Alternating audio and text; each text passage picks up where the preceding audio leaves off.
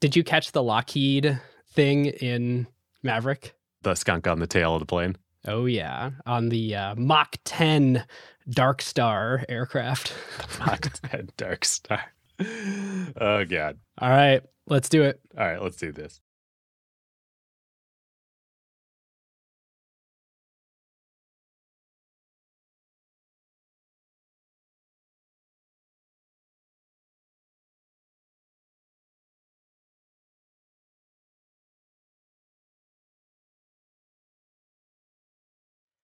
Welcome to season 12, episode 5 of Acquired, the podcast about great technology companies and the stories and playbooks behind them. I'm Ben Gilbert. I'm David Rosenthal. And we are your hosts. Today's episode is on a critical piece of American infrastructure Lockheed Martin. They are the nation's largest defense contractor. They're actually the federal government's largest contractor, period. The American taxpayers pay Lockheed Martin around $50 billion a year. And just to state this early and clearly, Lockheed Martin makes, among other things, killing machines. The company is, of course, critical to defending the American way of life, and most of these things they make, fortunately, are used as deterrents to keep peace. But we should not mince words. They make weapons synonymous with phrases like overwhelming force and air superiority. You may feel, and probably should feel, conflicted as you learn about this company there are really no easy answers to the question is what they make right or good? And that's why we entrust the decision to use their products to the office of the President of the United States. But this company's history is absolutely fascinating. There's stories of hardcore engineering, daring innovators, and it's frankly just inspiring. Yeah, going back and learning all this and soaking in the history of the times when Lockheed was really forged gave me at least a whole new perspective on this killing machines and deterrence question that we will talk about. So listen as you go through. It might give you a new perspective too. So, also, speaking of, to tell the full story of Lockheed and Lockheed Martin and all the predecessor companies that came before it, because I think it's like 17, 20, 25 companies all merged together at this point, would probably require a full season of Acquired. So, we're not going to do that. Instead, we're going to focus on two interwoven stories from Lockheed, not Martin, but Lockheed's golden eras. And the first of those stories is the famous Skunk Works. The second one, I'm not going to say what it is so we don't spoil it just yet, but as a teaser, it's unbelievable and is directly tied in to the birth of Silicon Valley. So if you're in the tech world and you think Lockheed Martin and defense and fighter planes doesn't apply to me, think again because pretty much everything you do came out of this. So I can't wait to tell it. Ooh, quite the teaser, David. Well, listeners, this episode was selected by Acquired LPs, and it legitimately changed the topic that we were going to cover on this episode since an overwhelming number of you wanted Lockheed Martin instead of the episode we were thinking. So, if you want to help pick an episode for next season, you can become an Acquired Limited partner, come closer to the show in other ways, including a private Zoom call with us every month or two for all the LPs. You can join anytime at acquired.fm slash LP. If you want more from David and I, you should check out our interview show, ACQ2, available publicly in any podcast player. Our last episode was on the topic of how generative AI can be valuable specifically to B2B SaaS companies, and probably more importantly, where it cannot. We interviewed Emergence partner Jake Saper, friend of the show, after he did a whole bunch of research on the topic for where they're placing their bets at Emergence. And listeners, you can just search ACQ2 anywhere podcasts are found. We've got some awesome interviews coming up too. ACQ2 is on fire. If you're not subscribed, make sure you go click over and do that. Yep. Join the Slack, acquired.fm slash Slack. We'll be discussing this episode there afterwards. And without further ado, David, take us in. And listeners, as always, this show is not investment advice. David and I may have investments in the companies we discuss, and this show is for informational and entertainment purposes only. So, for many of you listening, one thing you may not know that I didn't really know till we started the research is that the company that eventually became Lockheed Martin today was two companies. It was Lockheed and Martin Marietta, and there was a huge merger in 1995. Lockheed was actually the second Lockheed company, or really maybe the third. As was Martin. As was Martin, that's right. The first Lockheed company was founded in 1912 by one Alan Lockheed, but if you were to look at the spelling of his name, it would look like Loghead. L O U G H E A D. Yes, but it was pronounced Lockheed because it is Scottish, like Loch, like Loch Ness, Lockheed, not Loghead. He eventually changed his name to Lockheed and the name of the second company to Lockheed to avoid mispronunciations. Which is great. He didn't just rename Lockheed the company. He's like, yeah, I'm actually going to change my own name spelling to match it. Yes, so great. So he started the first company with his brother, Malcolm, and they were more or less contemporaries of the Wright brothers. So think way, way back, early aviation history. It was based in San Francisco, of all places. Hmm. And it was mostly kind of a tourist attraction. They had one plane, the Model G, and they flew tourists around over the bay and evangelized this new flying technology. It had a bunch of ups and downs. They eventually moved to Santa Barbara. Malcolm leaves the company and goes to Detroit to seek his fortune in the automobile industry, where he invented the modern hydraulic brake system for automobiles. So every time you press the brake in your cars, you're using Malcolm Lockheed's technology. No way. Yeah, super cool. They also end up hiring into this first Lockheed company one John Northrop. Yes. That name might ring some bells to help them design their future airplanes. John would go on to be a co founder with Alan of the second Lockheed company, then leave to strike out on his own, where he founded the Avion Corporation. That gets acquired by Douglas and becomes a big part of Douglas. Douglas, of course, is now part of Boeing. and then after that, John, as you might imagine, founded, you guessed it, Northrop, which is now Northrop Grumman. So this one dude was responsible for founding or playing a major role in three of the remaining five defense prime contractors today.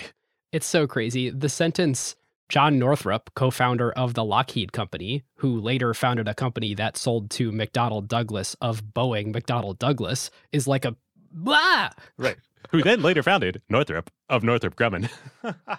Nuts. But anyway, the first Lockheed company goes under. They start the second one a few years later. They have some success with the Vega airplane. People might be familiar with that. It becomes a favorite of Amelia Earhart and Wiley Post, famous early aviators. And this was one of the first airplanes that didn't have support posts. It was just that sort of single wing, not the double stacked wings that you see in the early aircrafts, but like a really stable winged aircraft that just has one plane jutting out from the cockpit or the fuselage. Yeah, they were doing great stuff pushing aviation engineering forward. It becomes successful, this second Lockheed company. They end up selling it to a consortium of Detroit auto moguls, maybe through the relationships from Malcolm or something, that have formed the quote unquote Detroit Aircraft Corporation, or the DAC. This is including Charles Kettering, the founder of Delco and head of research at GM, as part of this. You may know Memorial Sloan Kettering. Exactly. Same dude. So the idea was they were going to build the General Motors of the air. There was just one problem with that is that aviation did not become a consumer industry like the automobile industry. Alan Lockheed departs at this point in time and is kind of tangentially involved, but this company that to this day bears his name, after this point in time, he doesn't really have a lot of impact on. Now, shortly after this maybe harebrained GM of the air idea comes together, and Lockheed gets sold to the Detroit Aircraft Corporation. The stock market crash of 1929 and the Great Depression happens, and DAC predictably goes bankrupt. They sell off the Lockheed division, which is actually still fairly profitable, out of bankruptcy to an entrepreneurial young businessman named Robert Gross. And this is really the founding of the modern Lockheed. And the craziest thing, this price that he bought it for, $40,000, was so low that Alan Lockheed actually considered bidding to buy his company back when they had it on the auction block. And his considered bid was $50,000, but he thought that is so low that it might be insulting. There's no way they'd ever sell it. So he didn't actually bid, and the winning bid was $10,000 less. So amazing. When everything you know of Lockheed today and everything you probably don't know that we're going to tell you on this episode, this company got bought out of bankruptcy for $40,000. It's crazy. So, under Robert Gross and his brother Courtlandt, who gets involved, they really are the ones who turned Lockheed into the great company it became. So before World War II, during the 30s, Lockheed builds the famous Electra airplane, which is absolutely iconic. This is the plane that Amelia Earhart disappears in. Perhaps even more timelessly, this is the plane at the very, very famous scene at the end of the movie Casablanca when Rick puts Ilsa on the plane Ah. with Victor to escape the Nazis and says, Here's looking at you, kid. That plane is an Electra, I believe an Electra Junior. And listeners, you know this plane. It's one of those romantic early aircrafts that were always sort of perched up at an angle where if you saw it standing still on a runway, it looked like it could just take off at any moment from this very majestic angle that it was perched up at. Oh, absolutely beautiful, as are so many of these planes that we're going to talk about. This, though, the Electra and Casablanca, brings us to the first core part of our story, which is World War II, which transforms everything, and a man named Clarence Kelly Johnson, who started the famous Lockheed Skunk Works division. And this is great because before I started the research, I was loosely aware that Lockheed had the first Skunk Works. Now it's become almost like Kleenex when someone says Skunk Works. Oh, we're going to start a little Skunk Works division. And like, it was not a thing until Kelly Johnson started the Skunk Works. So there's a wonderful book. There are a bunch of wonderful books around Lockheed, but a book titled Skunk Works that was written by Ben Rich, who was Kelly's second in command for a long time at Skunk Works and then took it over when Kelly retired. And this book is like the top gun of historical Yes. autobiographies. You read it and you are just fired up. It is amazing what these people did. It's Top Gun for engineers. Yes, it's so great. I also highly recommend a book called Beyond the Horizons, which is hard to find and most people don't know about by Walter Boyne. And that is an amazing history of Lockheed during all these eras that we're going to talk about. David, that's so mean. You're recommending an out of print book to people. we keep doing this. uh, this one I think I only paid like 40 bucks for on Amazon. So go. it's not quite like Taste of Luxury at LVMH, which I think that's now like three, four, or five thousand dollars. oh, yeah. No, we definitely spiked the price. So we did. All right. So who is this Kelly Johnson? He's basically the Shigeru Miyamoto of airplane design. His nickname is Kelly because when he was in grade school growing up in Michigan, you know, his real name was Clarence. An older boy called him Clara on the schoolyard. And Johnson attacked him so viciously that he broke this kid's leg. And so after that, all of his schoolmates never called him Clarence or Clara again, and they nicknamed him Kelly.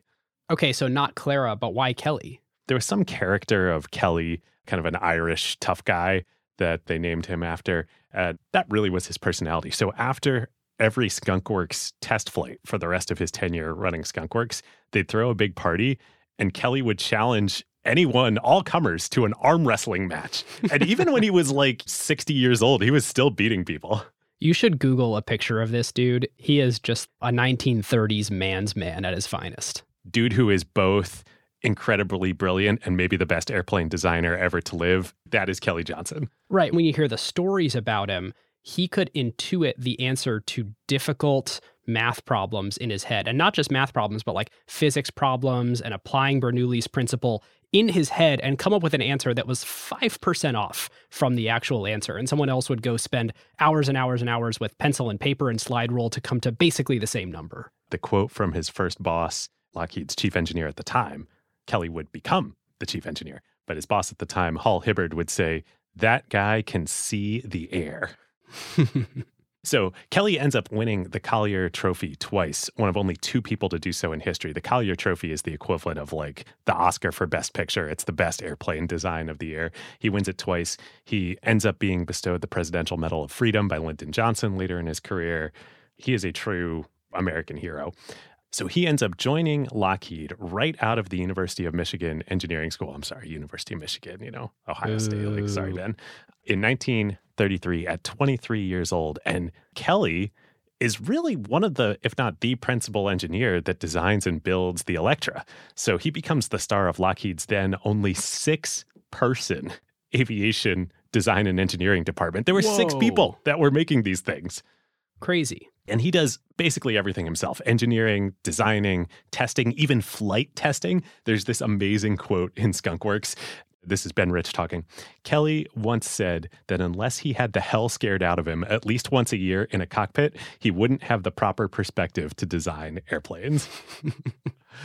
so great. Okay. So the start of World War II rolls around, and the first thing that Kelly and Lockheed do is they adapt the Electra into a bombing vehicle called the Hudson. And even before the US enters the war, the British Royal Air Force ends up buying about 3,000 of these Hudsons from Lockheed. Yeah, this is a thing that was eye opening to me doing the research. Lockheed's big customer in World War II before the US enters was Britain's Royal Air Force. They were a way bigger customer than the US was for many, many years. So then, once the US enters the war, and as they're gearing up to enter the war, Kelly designs the amazing P 38 Lightning fighter, which was the US's elite, fastest, most maneuverable aircraft during World War II. They made over 10,000 of them during the war, and all of the top aces in the US Army Air Corps flew them. It was the plane that shot down the transport that was carrying Japanese Admiral Yamamoto, the guy who had kind of masterminded and overseen the Pearl Harbor attack this is a legendary airplane. You basically have a crossbar with the cockpit in it and then two pistons going backwards, each of which have a prop in front of them and then sort of a twin tail. Yeah, another just beautiful airplane. Yep. Side note, I will say last week, partly in preparation for recording this, but partly because it's something that I've always wanted to do, I went to Pearl Harbor and there is truly nothing like being there and experiencing that. Growing up in America, we basically haven't had attacks on our soil. It's 9 11 and Pearl Harbor, period. So it's a very unusual thing to see in your own country an attack and the remnants of an attack. And being over the sunken USS Arizona from the Japanese bombing, it's uh, harrowing and heavy. But I think that that's an experience I'd recommend to anyone. Totally agree. It's an amazing place. Okay. So that was kind of Lockheed and Kelly during the war. Fast forward now to kind of the waning days of World War II, end of 1944 into 1945. It's pretty clear that America and the Allies are going to win the war at this point in time. But it's also becoming evident that there are two big problems that are emerging. One, very immediate, and one sort of longer term. The immediate problem is that in the skies over Europe, in the air theater of the European front, a new technology is appearing on the German side. Jet powered fighter planes have begun to pop up. And we're not a uh, military history podcast, save this for hardcore history and Dan Carlin. But my understanding of this is that the German jet fighters entered the war too late to make a difference. But if they had entered service earlier, it would have been a big problem. Huh. I didn't know that. Yeah. So the US and the Allies, you know, jet technology existed, but it was very much in the experimental phase. And they're like, oh, crap. Like our adversary has this applied. They're flying planes with this. We need to step up our game and get a jet fleet in service for us ASAP. And for anyone who's not an av geek out there or an aviation geek, it's worth knowing going from a prop airplane to a jet airplane is not just incremental, it's an entirely different technology. You may have heard the phrase, if you've looked into this before, suck, squeeze, bang, blow. It is a completely transformative process of how the engine uses the air in order to create thrust that is much more sophisticated than just a propeller. My understanding is the engines that airplanes were flying before then, even the P 38, as sophisticated as it was, were basically automobile internal combustion engines. Totally. And in fact, when I was at Pearl Harbor and I was at the Aviation Museum, and you see a lot of the airplanes that they have on display there, they literally look like that. Like you can see the internal combustion engine exposed sitting right behind the prop.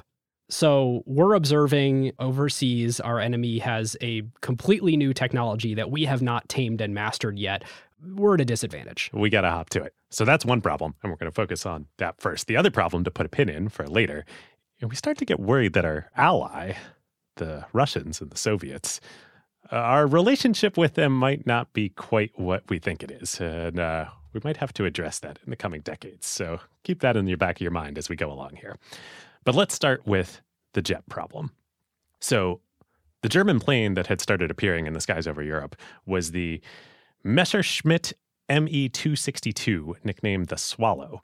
And it was the world's first operational jet powered aircraft. It flew close to 550 miles an hour, which is over 100 miles an hour faster than any Allied plane, including the Lightning P 38. So the US government turns to, of course, the very best person for the job to start the US jet fighter program, Kelly Johnson and Lockheed. And they tell him, go make us a jet fighter as soon as possible and by any means necessary. And when we say as soon as possible, we want a prototype in 180 days wow. with the spec that it must go faster than the German Swallow. So at least 600 miles an hour. You need to pull out all the stops, bypass any red tape, do absolutely anything necessary to make this happen. And for those tracking along at home, I'm going to interject this every once in a while. 600 miles per hour, not quite the speed of sound, not quite Mach 1, but approaching that, something like 80 ish percent to Mach. Yep. So Johnson handpicks 23 of Lockheed's very best engineers and designers, and about 30 of the best shop people, the people that actually build the airplanes. And get this, he rents a literal circus tent to house them in the parking lot next to a plastics factory that is nearby to Lockheed's headquarters in Burbank, California. And it is because of this that the name Skunkworks is born, because of the outdoor nature in the tent and the smell coming from this plastics factory. At the time, there was a very popular comic strip called Little Abner, and a character in this comic strip had a uh, outdoor moonshine still, making bootlegged Prohibition era alcohol, and this still in the comic strip was called the Skonk Works. I think it was called the Skonk Works. That's right, the Skonk Works with yeah. an O. And eventually, the publisher of Little Abner sues Lockheed over using Skonk Works, so they changed it to Skunk Works. And so, in this circus tent in a parking lot, Kelly and this super elite team from Lockheed build the first prototype US fighter jet named the Lulu Belle in 143 days, start to finish.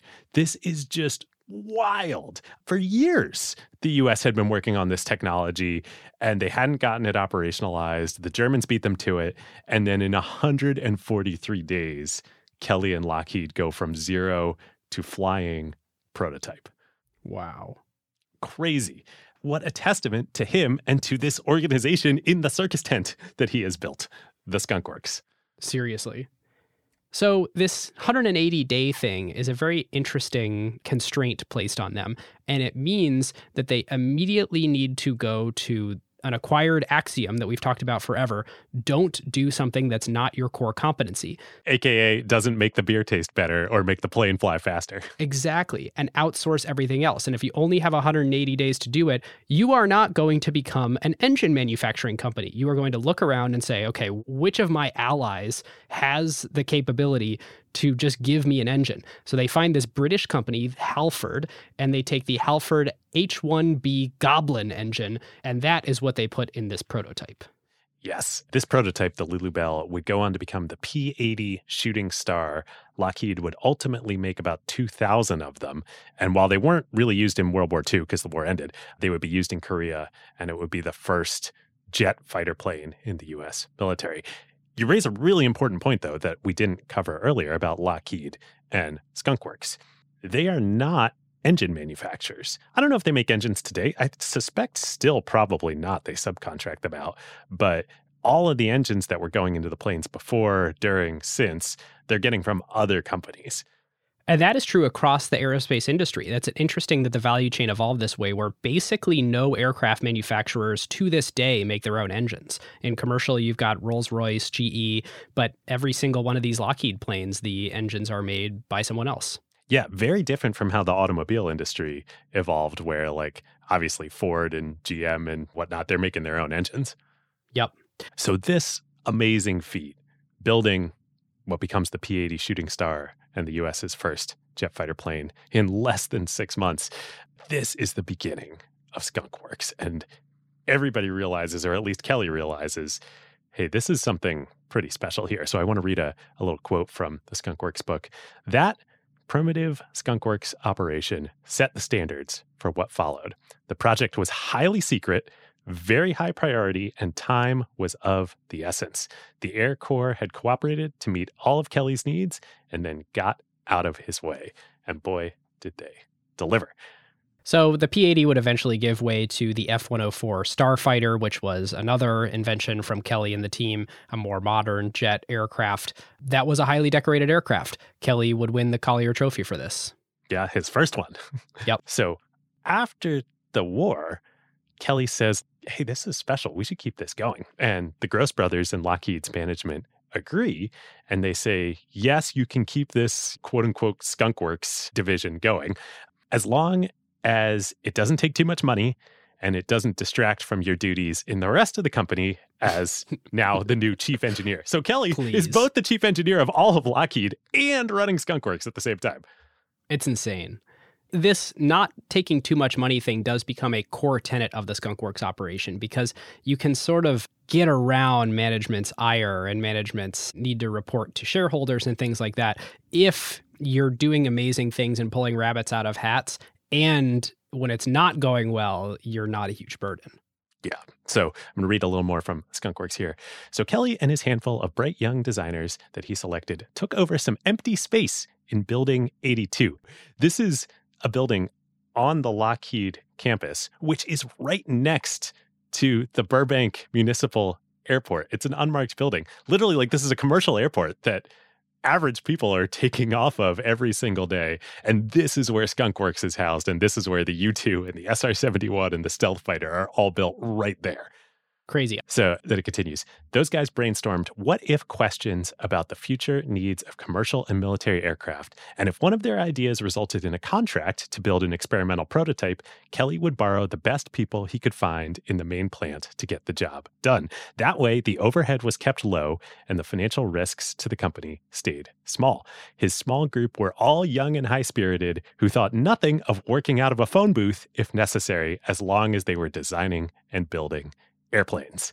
All that mattered to Kelly was our proximity to the production floor.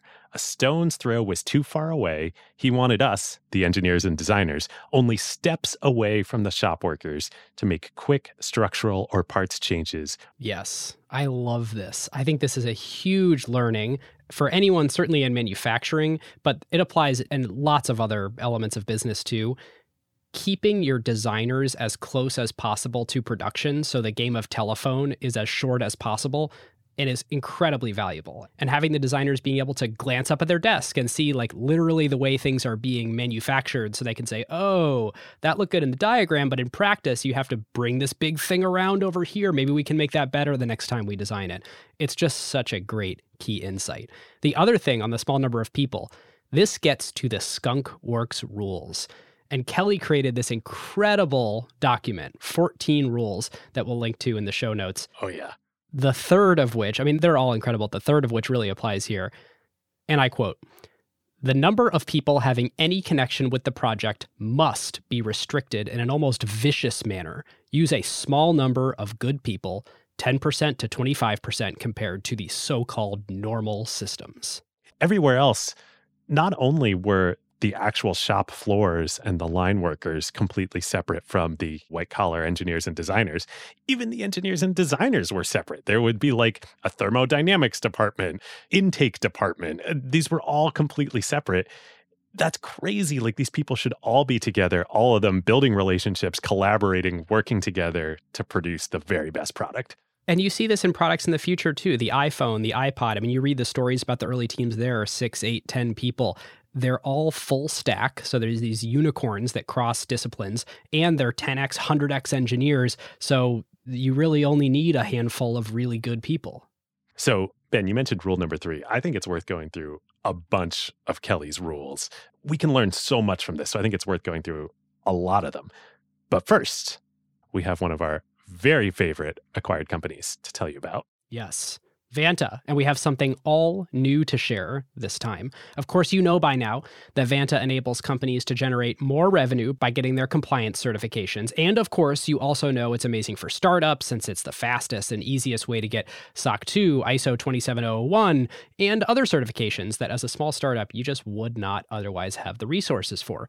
But today, we want to talk about why Vanta is also the best security compliance platform as you hit hypergrowth and scale your company into a larger enterprise. Yes, Vanta now has a tremendous amount of customization to meet your increasingly complex security needs. If you're already a larger company and in the past you maybe showed Vanta to your compliance department and heard, oh, we already have a process in place, we can't integrate this. Now, even if you already have a SOC 2, Vanta makes maintaining your compliance way more efficient and robust. For example, just last week, they launched vendor risk management. Take, for example, oh, I don't know, the aircraft industry where you have tons of subcontractors that are working. You don't know what risks they have. You need to know this. This allows your company to quickly understand the security posture of the vendors that you are choosing in a standardized way that cuts down on security review times. This is awesome. Yeah. And on the customization front, they also now enable custom frameworks built around your custom security controls and policies. Of course, that's also in addition to the fact that with Vanta, you don't just become compliant once, you stay compliant with real time data pulled from all your systems, and you get a Vanta Trust Page report to prove it. So, whether you're an early stage startup or a large enterprise, demonstrating trust with Vanta is a no brainer. We have a brand new offer from them for the first time in the company's history. If you Ooh. click the link in the show notes or go to vanta.com slash acquired, you get a free trial. And if you decide that you love it, you will also get $1,000 off when you become a paying customer since Vanta loves acquired. So to get both of those, remember, click the link in the show notes, go to vanta.com slash acquired, and our thanks to Vanta. All right, David. So what makes Skunkworks work? Well, to start, I think as we've been talking about for the last little bit here, it all kind of stems from Kelly and his attitude. And that was that all that mattered, literally the only thing that matters, is rapid delivery of superior products. And that was driven by the expedient requirements of World War II, literally saving America and the free world, and then the Cold War, which is going to come in in a big way in a second here. But, you know, all this is funny. And I sort of thought reading this, uh, listeners might be thinking, isn't all that matters in any business rapid delivery of superior products? Like, why is this new and unique and different?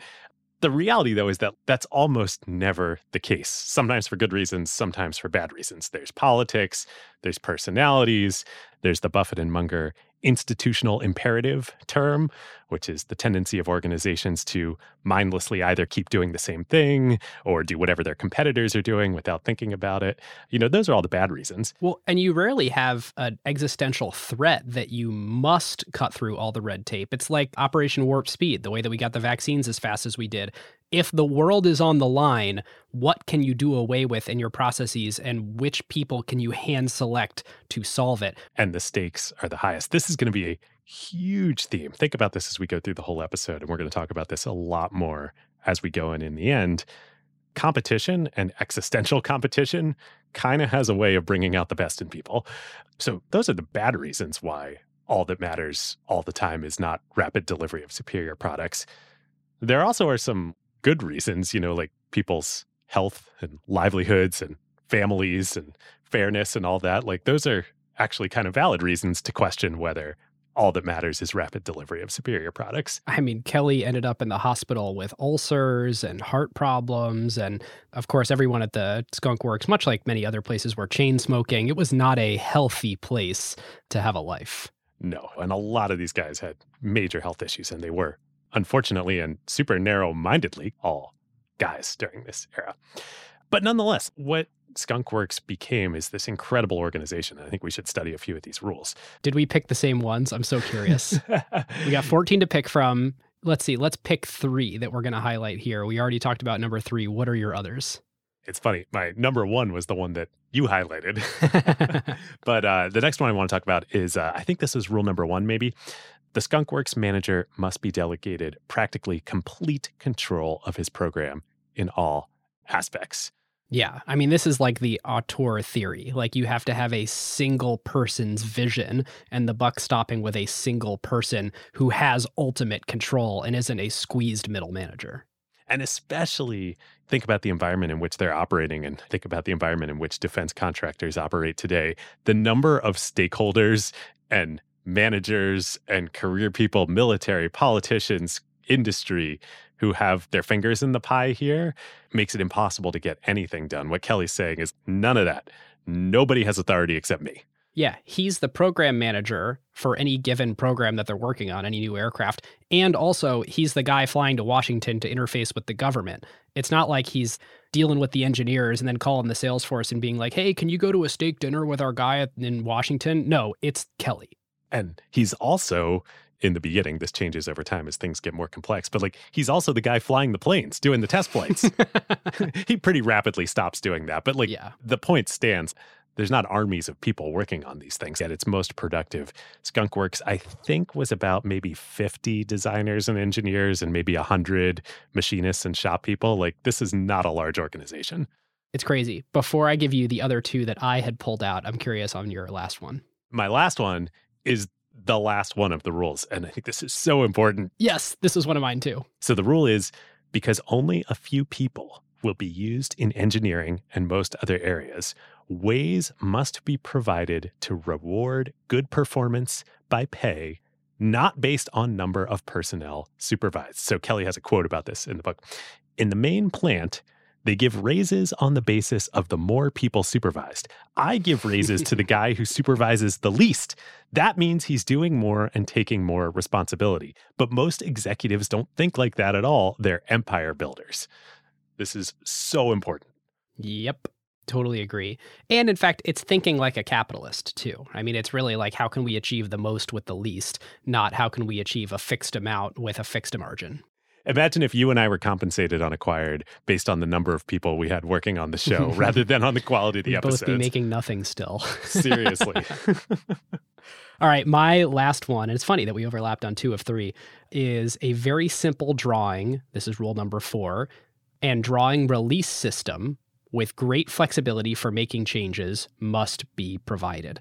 And this also gets back to the sort of spirit of skunkworks which is we have to be process light and we have to be able to iterate very quickly and we have to be able to sort of pull the ripcord from any stage in the process to say okay we're abandoning it at this stage we're going back to an earlier stage we're redesigning this thing and then we're going to catch back up with our process rather than getting all the way through.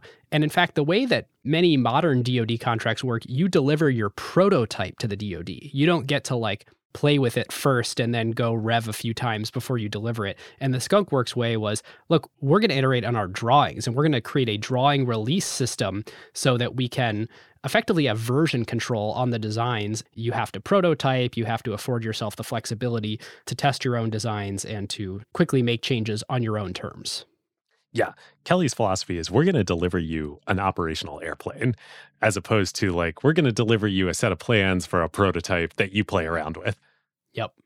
So there's one more thing before we move on and talk about all the amazing things that Skunkworks did during the Cold War that I want to point out about the organizational dynamics here that isn't in any of the rules because I think it's just sort of a implicit unspoken assumption especially during that time with what they were doing and that's that all of this only works if the small group of people that you've brought together are highly motivated.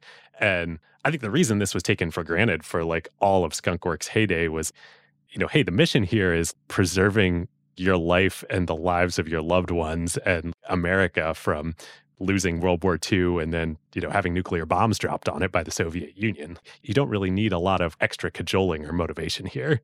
Totally. And you got to think back, this was a time where American superiority was not guaranteed. I think we have a reasonable amount of complacency today.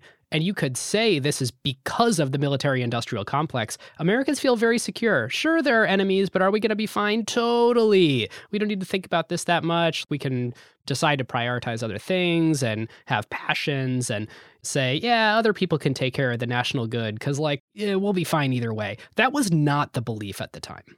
No, there's this great quote in Skunkworks where Ben Rich tells the story of his first day in Skunkworks, where he's shown the U2 prototype. We're going to talk all about the U2 in a minute here. But literally, day one, he's shown the prototype of this top, highly classified, highly secret airplane that nobody can know about. He's a new recruit. He gets to see it day one. He says, the full weight of government secrecy fell on me like a sack of cement that day inside Kelly Johnson's guarded domain.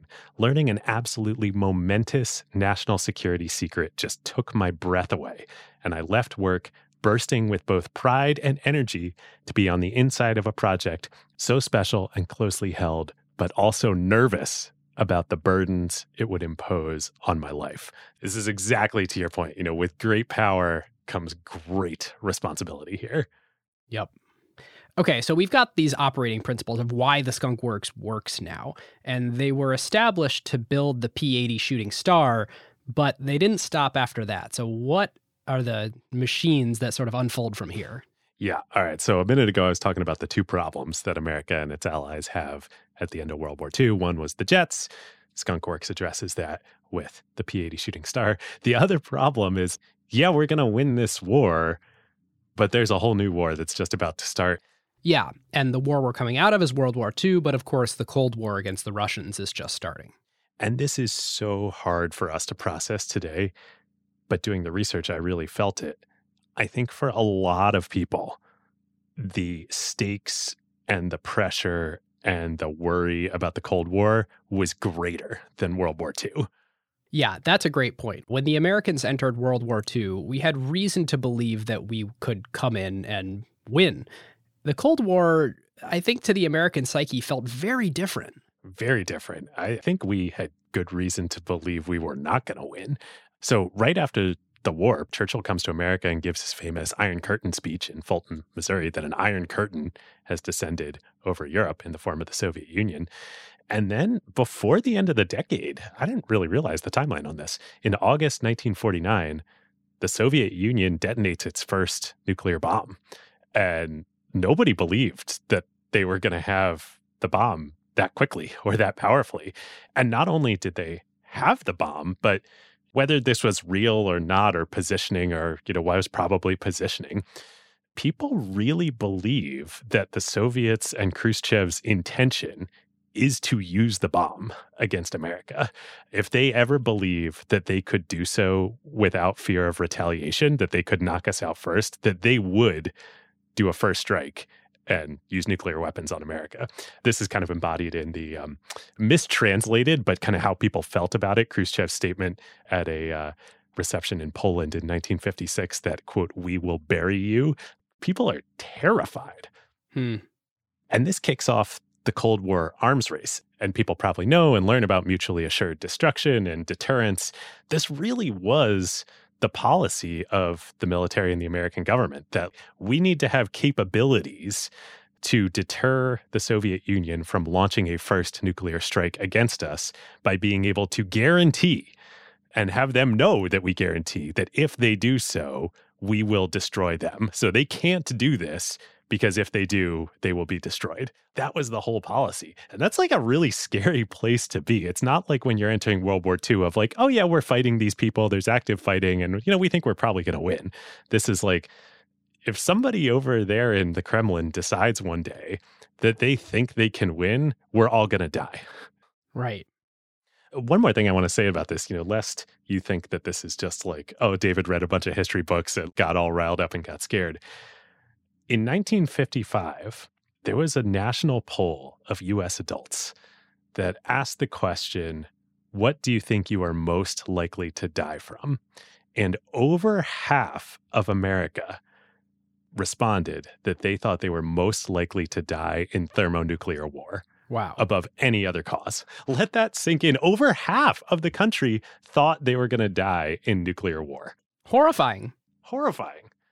And so if the battle is being fought in this sort of trust in mutually assured destruction, so you sort of think you can't get away with making the first strike, and it's this war of perception. In a war of perception, intelligence is paramount.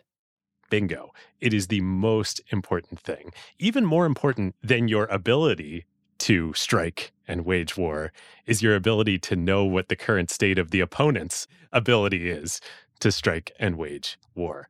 So that means that the battleground is no longer the use of weapons, but the intelligence about the existence and positioning of weapons.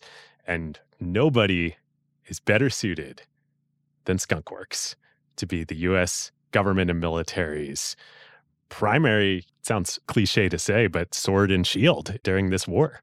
Yes. So this brings us to the U 2 spy plane. And this plane serves such an important purpose that ended up being brought into service in 1955 and was only decommissioned in 1989. Yeah, incredible.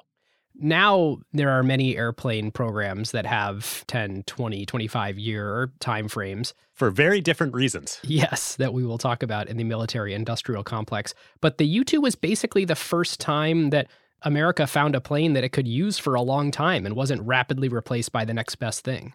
Yeah. Okay. So, why is this idea of a spy plane so important?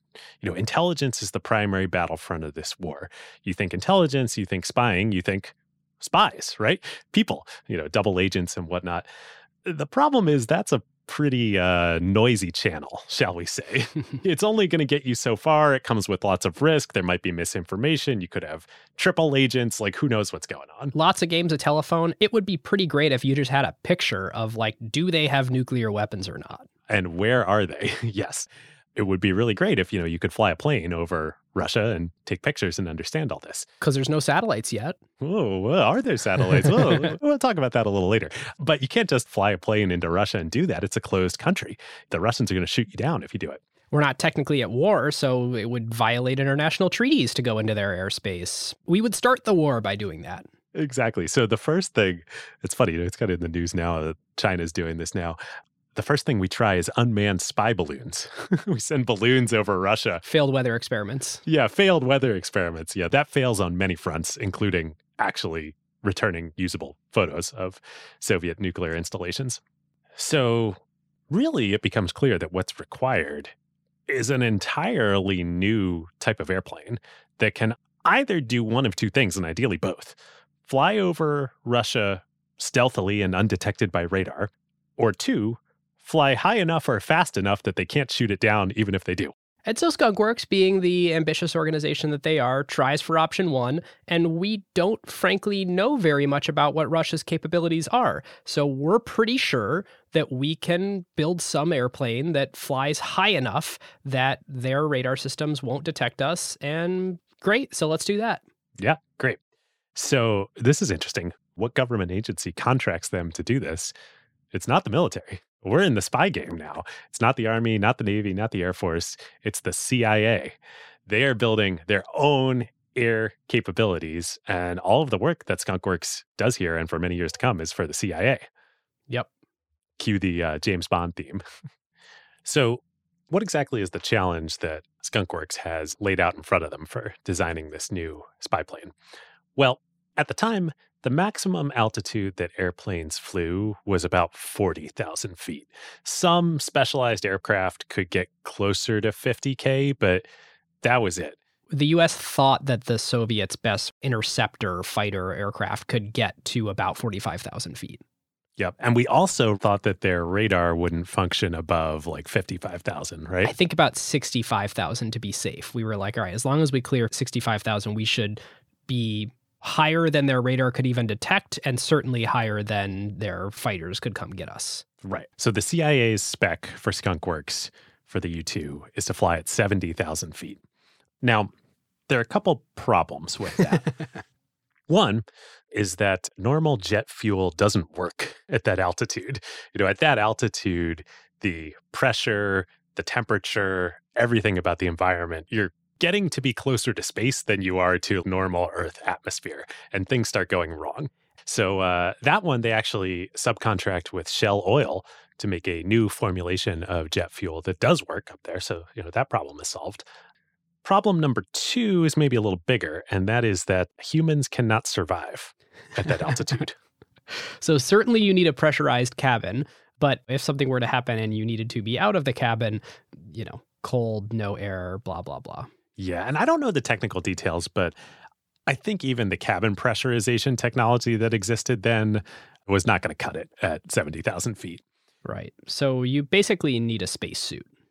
Exactly. Some of this technology came from like diving suits and some other things that came before this, but I think this was the big coming together of the technology that created the spacesuit. And that's what they put these pilots in. Wow.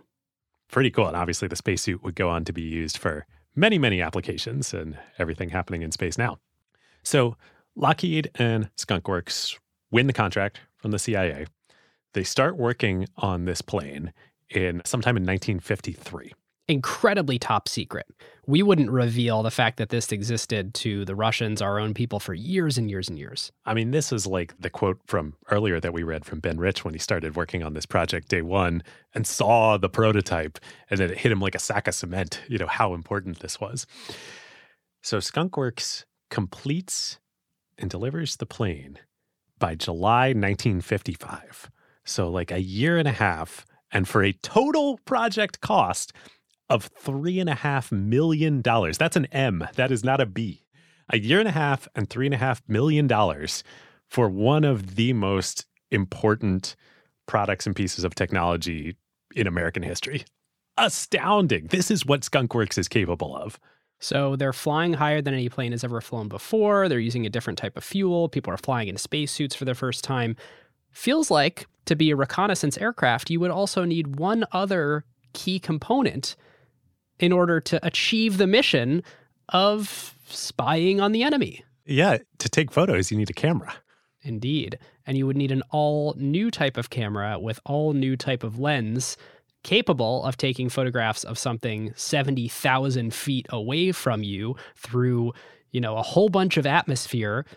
Gosh, if only the US had someone who was just incredible at this sort of pioneering optics technology. Indeed, the US did. And that was Dr. Edwin Land and the Polaroid company who subcontracted and created all of that. And actually, I believe it was Edwin Land himself that helped convince President Eisenhower to even pursue this project in the first place. He was like, we can build the camera that can do this. If we can get the airplane built, we can do this project. This blew my mind. It's so cool to see the intersections of different innovators throughout history. I mean, Edwin Land is the man who inspired Steve Jobs, and he's building the U2's camera. Oh, just wait. We are going to have a lot more tech in Silicon Valley and Apple stuff that's going to come up here Ooh. in just a little bit. So they build the plane. You got to test this thing. They're not going to roll it on the runway in Burbank and take off and uh, you know just head for the Soviet Union. You got to test it, and uh, you know it's got to be secret and whatnot. And remember, Kelly Johnson, one of his big principles is like we test our products. You, the government, don't test our products. We test our products. And we should be clear this U 2 spy plane looks crazy. It has a hundred foot wingspan. Yeah. This thing, if you saw it taking off, you would be like, okay, I've seen airplanes. That thing is completely different. So it's not like they could disguise it. Like you need to figure out somewhere in the United States where there's basically nobody so that you can test this thing. Oh, this is so fun. Oh, the smile on our faces is like you can't see us, but it is stretching out of the room here. Yeah, you can't just paint this thing like a school bus and pretend it's something else. So they need to find a suitable test site. They go scouting all across the western US and kind of remote areas. Kelly Johnson is sort of like Sam Walton in his prop plane, scouting out for, you know, Walmart locations, flying sideways. And then they get an idea. And that idea is where is a place where even if there were people before, there sure aren't people now because nobody in their right mind would want to be anywhere close to where we just tested our nuclear bombs. and they go, oh, as long as we figure out that it's safe, that would be a perfect place for us to test this airplane. So they find a dry lake bed in Nevada called Groom Lake. And there's a quote from Kelly Johnson here about this in the book. We flew over it, and within 30 seconds, you knew that this was the place. It was right by a dry lake. Man alive, we looked at that lake and we all looked at each other. It was another Edwards, like Edwards Air Force Base. So we wheeled around, landed on that lake, taxied up to one end of it. It was a perfect natural landing field, as smooth as a billiard table without anything being done to it. How insane is it that this is where we were testing nukes. I actually do not understand how there was not radiation poisoning. And I, I don't fully understand the half life and all that needs to be done. But, like, how is that safe? Yeah, it's insane. And not only were there recently nuclear tests happening right nearby, I believe that nuclear testing continued right nearby while they're using this site, Groom Lake, to test the U 2. 100%. It's the craziest thing. They had to like sometimes take some time between the most recent nuclear test and when they wanted to go fly because these sites are like I don't know, 12 miles away from each other or something pretty close. If you're curious, listeners, there's this great uh, documentary on Amazon called Secrets in the Sky The Untold Story of Skunkworks that has a bunch of footage of all of this. Wow. So, listeners, if you haven't caught on already, the location that we are talking about. A Nevada test site in the middle of the desert. Nuclear, some really strange looking flying aircraft. This is Area 51. Skunkworks creates Area 51. And of course, there's rumors of UFOs there. They want to keep everyone away. For the people who they can't keep away, they're going to see some really weird flying stuff. So, of course, the rumors are going to start. It's all goodness for Skunkworks. This cover is great. Oh, it's even better than that.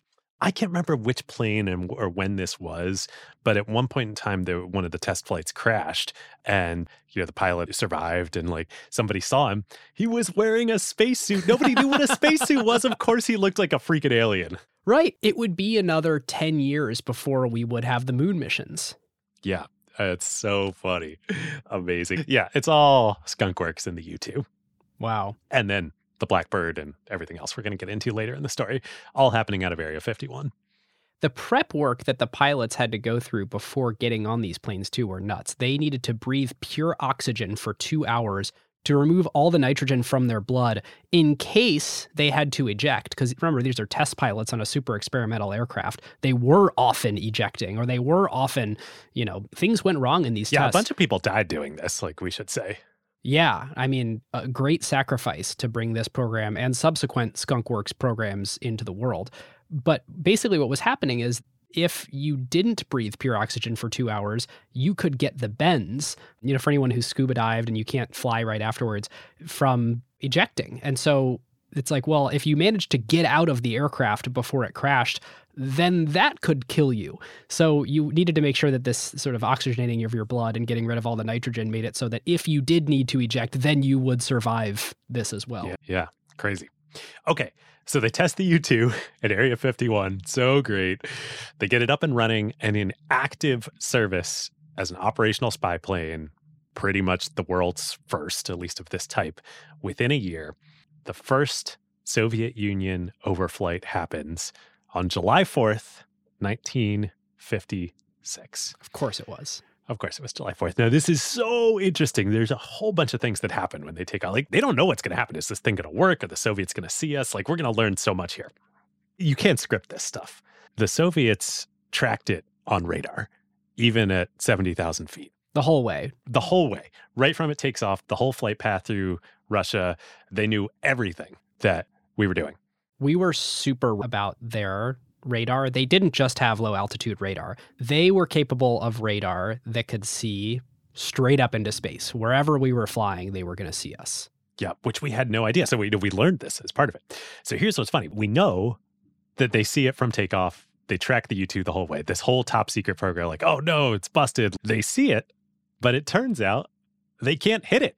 So, you know, a whole bunch of fighter jets scramble, and the fighter jets, they can't get up that high, so they can't intercept it. They launch surface to air missiles. The missiles can't hit anything that high up. So the U 2 just flies along. They're tracking it the whole way. There's planes flying along behind it, and they can't do anything. But at least we get the intel now in the US that, okay, they can see up here. And so it's probably just a matter of time before they're capable of shooting something down up here, too. Yes. But here's what's so interesting. Remember, this whole war, like, God, it's fascinating. It's a war, but it's not a war. It's a war of perception.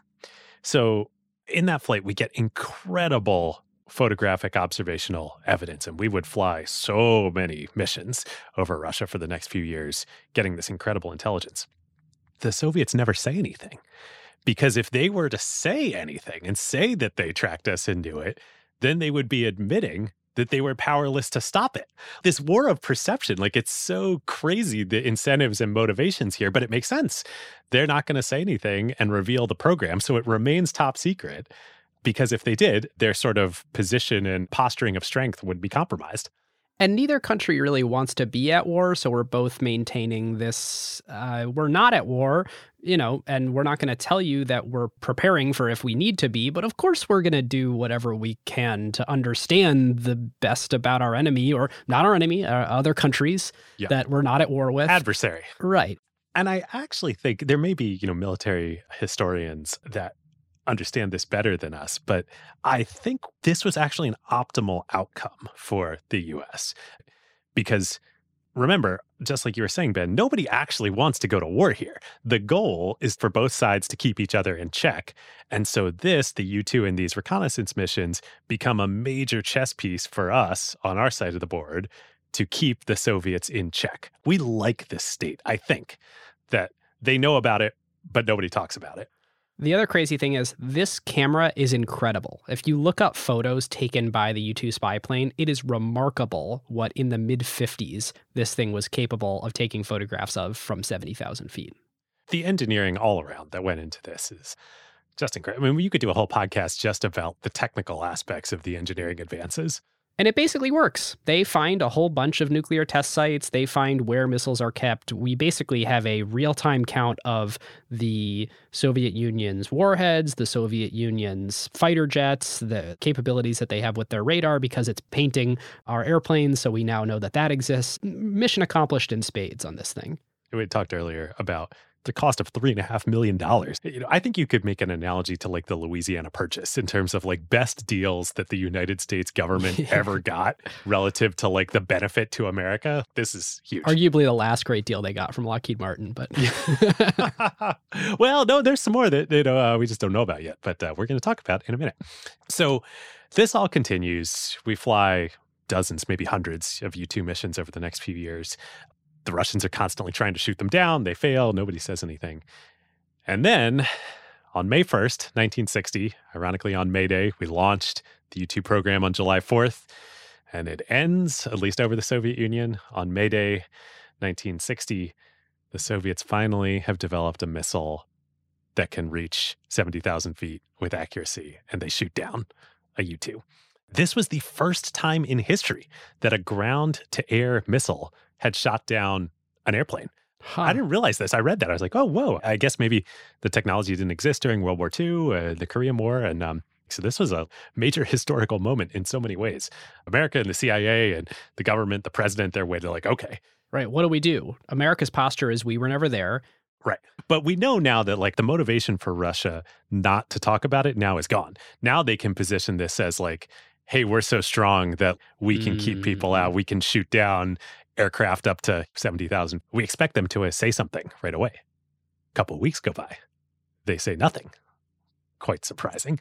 All we know is we've lost contact with our pilot and we didn't see them come back and land. So we presume that they shot down our pilot, but they're not saying anything. But we don't really know. We presume the plane was shot down.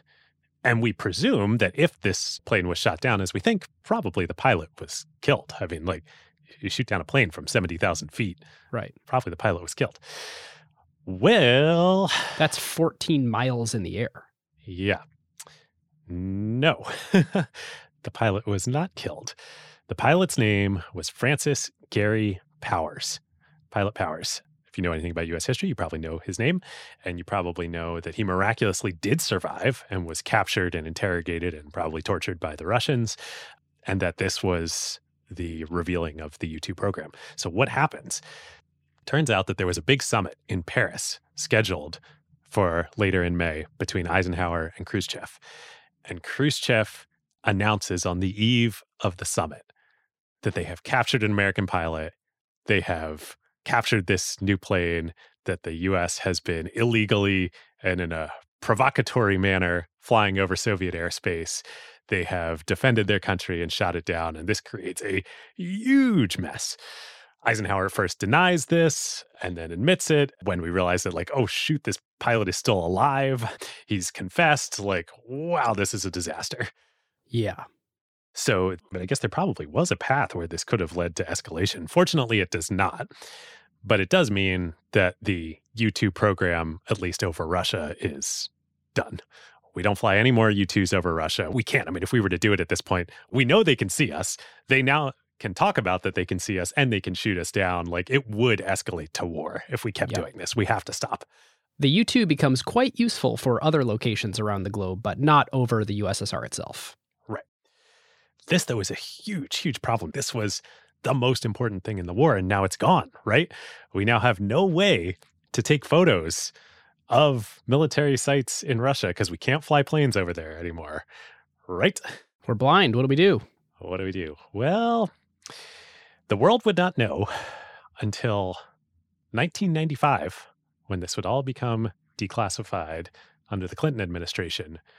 But that was only true for about three months, thanks to another super secretive Lockheed division that figured out another way for us to take pictures of the Soviet Union. Yes. And this, listeners, is where, if read Skunk Works or watch documentaries about Skunk Works, what we're about to talk about is not in any of those. This is a completely separate story that takes place in a different place in California that is a detour from our Skunk Works story. And we'll be back because, my God, did Skunk Works do some incredible things after the U2. But before we do that, we want to take you to Northern California and the origins of Silicon Valley and Lockheed's participation in that. And this is a great time to tell you about one of our other favorite companies that is back as a sponsor of season 12 it is our good friends at Tiny, the Berkshire Hathaway of the internet. Tiny, as you know, listeners, has built and acquired the world's premier collection of wonderful internet businesses. And this time and this year is so great for the Berkshire meeting and Tiny because just like Berkshire, Tiny is now a public company. They're a publicly traded holding company. We're so happy for them. Yep. And they really are becoming sort of the buyer of choice for wonderful internet businesses. I mean, there's a lot of people who are talking about how great it is to buy small companies and especially when they're these profitable businesses with 30 to 40% operating margins maybe they're doing 5 maybe they're doing 10 million in revenue. There's a whole like subcategory of twitter devoted to this and I'm sort of like watching all these tweets and I'm like, okay, geniuses, like, do you remember like what Andrew and Chris were talking about, I don't know, a decade ago? And so Tiny has sort of proved at this point that they can do this very well, that they can continue to compound capital, that they can let these businesses grow and run. I mean, you think about businesses like Dribbble or Pixel Union, Creative Market, 80 20. The last 15 years, Tiny has just been buying businesses. They've let them run they empower their own independent managers to run them, oftentimes the founders of the business, but oftentimes professional CEOs that they bring in to run them and take them to kind of the next right stage of the company. And what's great, especially now that Tiny is a bigger scale and now being a public company, they've always historically done this with bootstrapped businesses, which they certainly still do. They now do it with venture backed businesses too, especially in this environment. There's so many businesses over the last couple years that took VC dollars and kind of no longer make sense in a VC portfolio. And these companies used to be orphaned within venture firms. It was really a uh, less than ideal situation, but Tiny can now come in and acquire those companies and has been doing that to great effect. Yep. If you're evaluating your next fundraising round and you're sort of looking at actually what your business's natural growth rate is or natural margin profile and you're like you know what? This is not going to be a 10 billion dollar uber style business. This is just a regular good business on the internet. I think you should talk to tiny. It ends up being a total win for everyone and this is a product that absolutely needs to exist in the market especially especially in this moment. Shoot them a note hi at tiny.com and just tell them that ben and david sent you. Okay, David, so I had forgotten about this story. I knew a little bit of it from watching Steve Blank's great talk, maybe five, eight years ago, The Secret History of Silicon Valley. But you sort of found the last 20 minutes and then just dug in like a splinter on this particular moment in history and how it is all tied into Lockheed Martin. So, where are we going? Yeah, well, and it's even lesser known than that. Only certain versions of that talk that Steve has given contain the Lockheed story because so much of it mm. has only recently been declassified. A lot of it, even after he first started giving this talk. So, what really turned me onto this was some of the chapters in Beyond the Horizons. Even though that book was written in the late 90s, I started digging in and then I started watching some YouTube videos with some of the people involved in this. And I was like, oh my God, there is this incredible story here that we don't realize. Yes, in typical David Rosenthal fashion, you sent me a note the other day and said, You have to listen to this starting at eight minutes and 50 seconds. And I was like, What is this? And I click, and it's a guy at a podium with a terrible recording setup from the the IEEE Silicon Valley history video, so industry association. This thing has 124 views after being posted seven years ago. Incredible. this stuff is buried. I honestly can't believe it. And I'm so glad that we get to tell it here. All right, let's set the context. So, if we rewind back to World War II, one thing we kind of mentioned here now, as we were talking about the U 2 and the Russians tracking it on radar, but we didn't talk about during World War II, was the importance of radar. Now, so much of World War II was an air war, both in Europe and then especially in the Pacific. And the development of both radar and anti radar technologies was paramount in the war efforts. Yes, there was lots of land based fighting and tanks and all that stuff, but World War II was the first real air war. And obviously, that importance of radar continued into the Cold War, just like we were talking about with U 2 flights. Now, during World War II, where was all of the US and Allied radar work and research being done?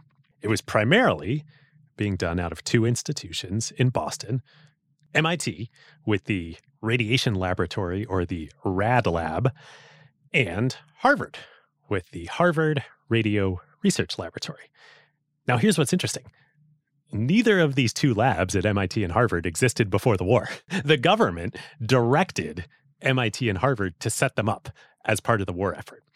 They didn't exist before, and then MIT and Harvard, very fortunately for California and Silicon Valley, shut them down after the war. Mm. Now, it turns out that the head of the Harvard lab was a professor named Frederick Terman. Might ring some bells for people, especially people who went to Stanford. Terman was probably the world's leading expert on radio engineering and also vacuum tubes and early computing. Except Terman wasn't actually a Harvard professor. Terman was a Stanford professor. He was just on loan to Harvard during the war years because that's where the government set up the radio labs. And the government allocated millions and millions of dollars of funding to Harvard and MIT and something like $50,000 to Stanford. All of the funding for this was Harvard and MIT. Yes, they assembled all of the world's experts, and Terman was arguably one of, if not the leading world expert in radio engineering, assembled them there in Boston, I guess in Cambridge at Harvard and MIT. Cambridge residents would get mad at us if we say Boston.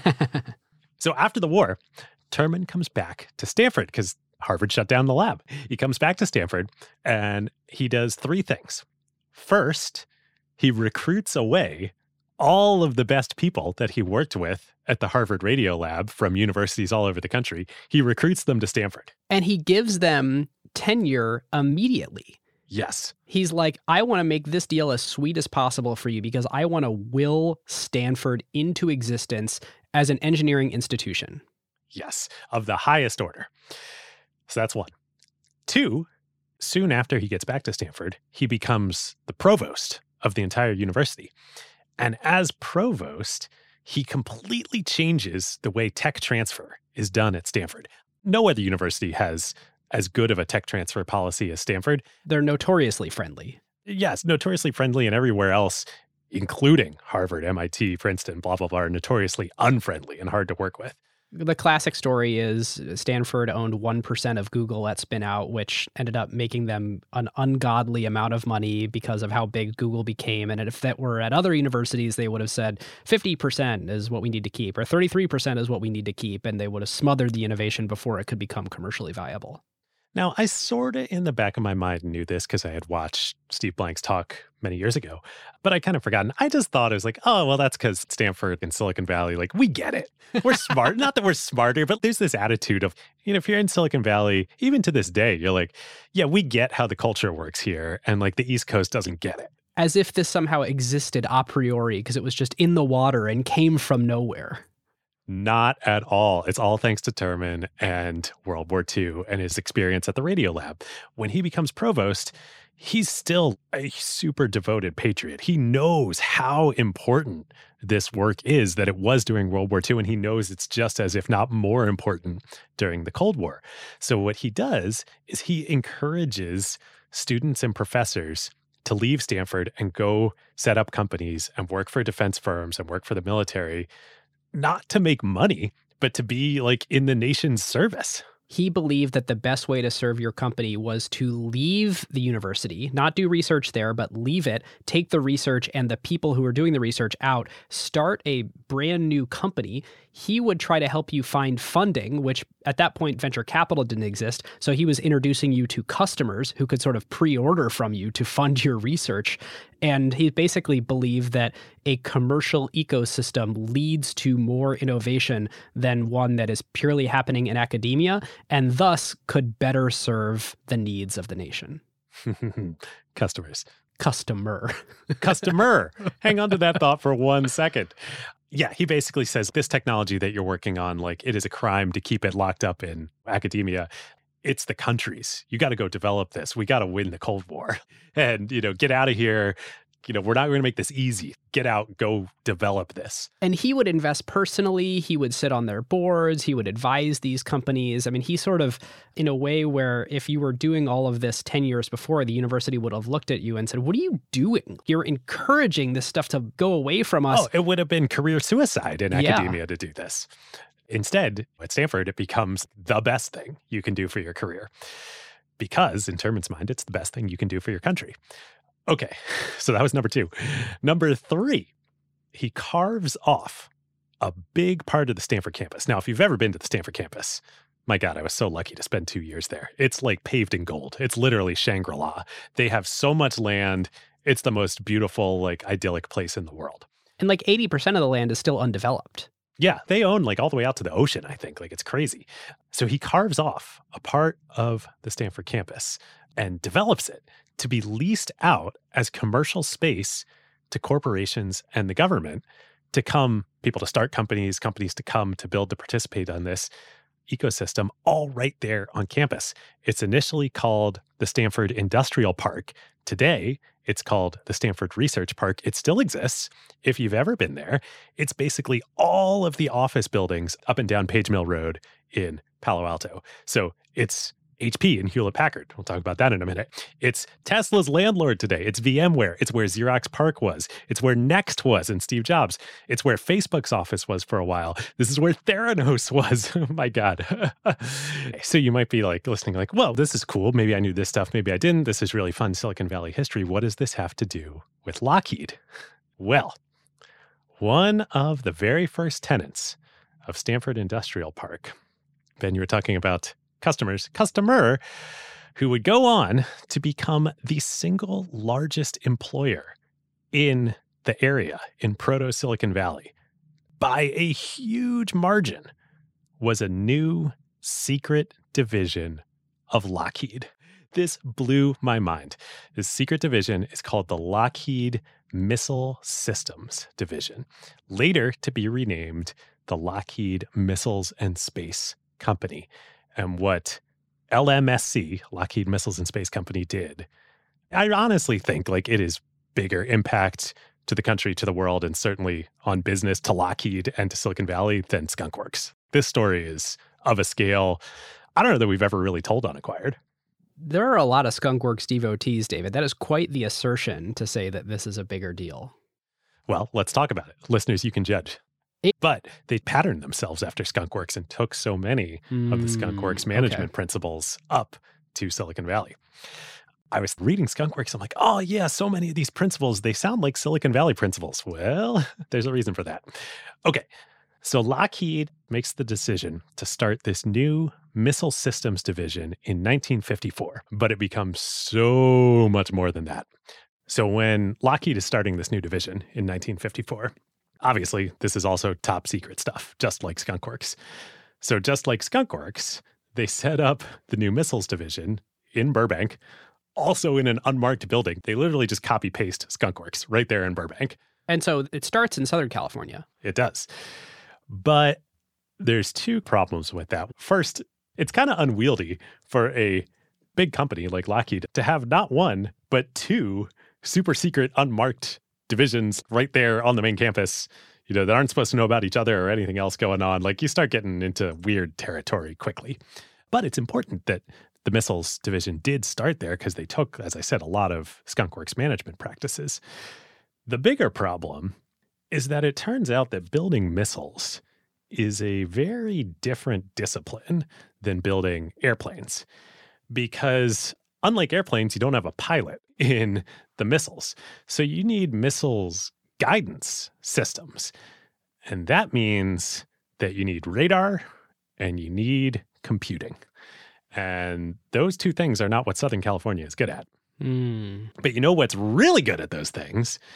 Fred Terman up at Stanford and everybody that he's recruited, literally the best minds in the world at all of that, who are now at Stanford and who are now being encouraged to go spin out and start companies who might just be subcontractors to a big missile system that you're trying to build. Ah, interesting. And this is cool. This is a part of the research that you did that I don't know much about. Yeah, this is great. So the next year in 1955, Lockheed moves the Missile Systems Division out of Burbank and up 101 to the Stanford Industrial Park. Huh. The very same Stanford Industrial Park that Fred Terman just carved out of the Stanford campus and developed on Page Mill Road. And Lockheed becomes one of the very first and biggest tenants of the Stanford now Research Park and is still there to this day. Wow. Now, they can't actually do everything they want to do on the Stanford campus. You're not going to build a missile and test it on the Stanford campus. So, Lockheed, pretty quickly after they established themselves in Palo Alto, they also buy 275 acres just down the road in Sunnyvale. And they build a huge campus there, 137 buildings. So when Lockheed buys this, the population of Sunnyvale is less than 10,000 people. What? Lockheed built Sunnyvale. I didn't realize that. Wow. So, how many people would eventually work in Sunnyvale at Lockheed? So by the end of the decade in 1959, just four years later, Lockheed Missile Systems employs almost 20,000 people in Palo Alto and Sunnyvale. And a few years later, by the mid 60s, they would employ 30,000 people. This makes Lockheed by far the largest employer in this brand new proto Silicon Valley. I mean, remember, I just said Lockheed built Sunnyvale. You think of Sunnyvale as Silicon Valley today, like Yahoo and Intel and all that. Cisco. There was none of that. Lockheed built it. So Hewlett Packard was the largest tech company, computing company, you know, Silicon Valley company at the time. Hewlett and Packard were students of Fred Terman, and Fred encouraged them to spin out and start Hewlett Mm. Packard. They were the largest new tech company. They only had 3,000 people. One, two, three. Lockheed had 30,000 people. Whoa. Oh my God. It's a funny story. I knew, at least as of 2009, that the Lockheed campus in Sunnyvale was large because when I was interning at Cisco, I went on a run one morning and I was just sort of like exploring around and I ran into uh, Lockheed's campus and I got chased down by a security guard who's like, well, you can't just run in here. And I had my headphones in. I thought I was in big trouble. Yeah, they had this huge structure called the Blue Cube that has since been um, disassembled. It's not there anymore. But you know, you need a like big hangar that you're going to build missiles in, and they end up building a lot more than missiles. We're going to talk about.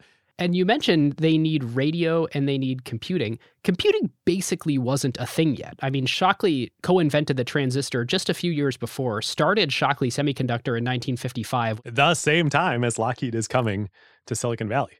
Right. And of course, Shockley is a predecessor to Fairchild Semiconductor, which is a predecessor to Intel. So, like, they've got Terman's radio background, but there really weren't any people with compute experience yet. That was all happening concurrently all around them in Sunnyvale and Palo Alto. So we talked about this a bunch actually on the first Sequoia Capital episode when we were telling Don Valentine's story. And at the time when we were telling the story, we are like, oh, you know, Don, he was so legendary before he started Sequoia. He was the head of sales at Fairchild Semiconductor and the head of sales at National Semiconductor. And we sort of glossed over it. We were like, yeah, you know, he was mostly selling to defense companies. Well, who do you think he was selling to? I mean, he was selling to defense company. Yes. Now, he was also selling around the country to other defense contractors too. Lockheed wasn't the only company that was working on missiles, but I think they were the only one that was working on missiles in Silicon Valley. Wow. And by God, did they buy a lot of product out of all these startups and all of these silicon startups that are coming out of Stanford and coming out of Shockley and just getting sprung up right there in Silicon Valley. I can't believe that there were 10 times more employees at Lockheed in Silicon Valley than at HP in the late 50s. Yes, it is totally insane. And so many people came through Lockheed into Silicon Valley, including one Jerry Wozniak, who moved himself and his young family out to this new Silicon Valley to become an engineer at Lockheed Missiles and Space Company. That's right. Woz's dad, the reason that Steve Wozniak grew up in Silicon Valley is directly because of Lockheed Martin. Oh, that is awesome. No Lockheed, no Woz in Silicon Valley, no Apple. No Apple. Crazy. Not to mention, there's a really interesting point here, which is you wouldn't have this open commercial spirit to Silicon Valley without Terman and without the belief that the right thing for America was for all these companies to become companies instead of academic research or spread around in other parts of the country. It creates the Silicon Valley ethos and creates Silicon Valley as the place where that ethos would thrive. And it's worth pointing out for people who don't spend a lot of time in the Bay Area, this has absolutely nothing to do with San Francisco. Nowadays, it's sort of this big blended soup of companies that have offices in both places, and you can drive or take the Caltrain between them. Yeah, that's a recent phenomenon. San Francisco is a completely different universe at this point that is in zero part responsible for the growth of Silicon Valley. Yeah. And before this time, before the 50s, there was no silicon. It was called the Valley of Heart's Delight. that was the name for it. It wasn't Silicon Valley. Huh. Wild. Okay. So, what was Lockheed actually doing there? We talked about them working on intercontinental ballistic missiles, ICBMs, and missile defense systems. I think they probably did continue to work on that. But there were two projects that this new division of Lockheed took on that really changed history. And both of them together became, for Lockheed at least, and the parent company, by far the biggest driver of profits for the coming decades. And really, as we'll see, this division, you know, not Skunkworks, this division kept Lockheed alive. Lockheed would have absolutely died without this division. So, what were these projects? One went up to space, as perhaps is obvious, and we've foreshadowed and literally is in the name of the company, the Lockheed Missiles and Space Corporation. And the other one went down under the oceans. So let's talk about that one first, because I think it happened first chronologically. So, submarines had obviously been a thing since World War II and even before that, back to World War One. There's lots of advantages to submarines during wartime. They're stealthy. They can basically travel anywhere in the world. You can stay hidden for long periods of time, especially once nuclear submarines are developed that can stay underwater for months at a time, self powered. They're both a great offensive and a great defensive weapon during periods of active war. But during the Cold War, they're kind of useless because if you wanted to have a chess piece in position to strike a land based target, if you could even do that at all with a submarine, you got to get the submarine pretty dang close to the land, which means close to Russia, which means they know you're there and that's a provocation. Hmm. Unless somebody could maybe somehow figure out a way to fire an intercontinental ballistic missile out of a submarine and go up into, you know, the air and into space and then hit a land-based target far, far away. Now, this seems crazy. It's hard enough to make this happen from the ground. You're talking about doing this from the sea with all the like waves and the lack of stability. No way this could happen. This thing has to thrust through air after it thrusts through water. Oh, well, you're making the leap already that you would fire it underwater.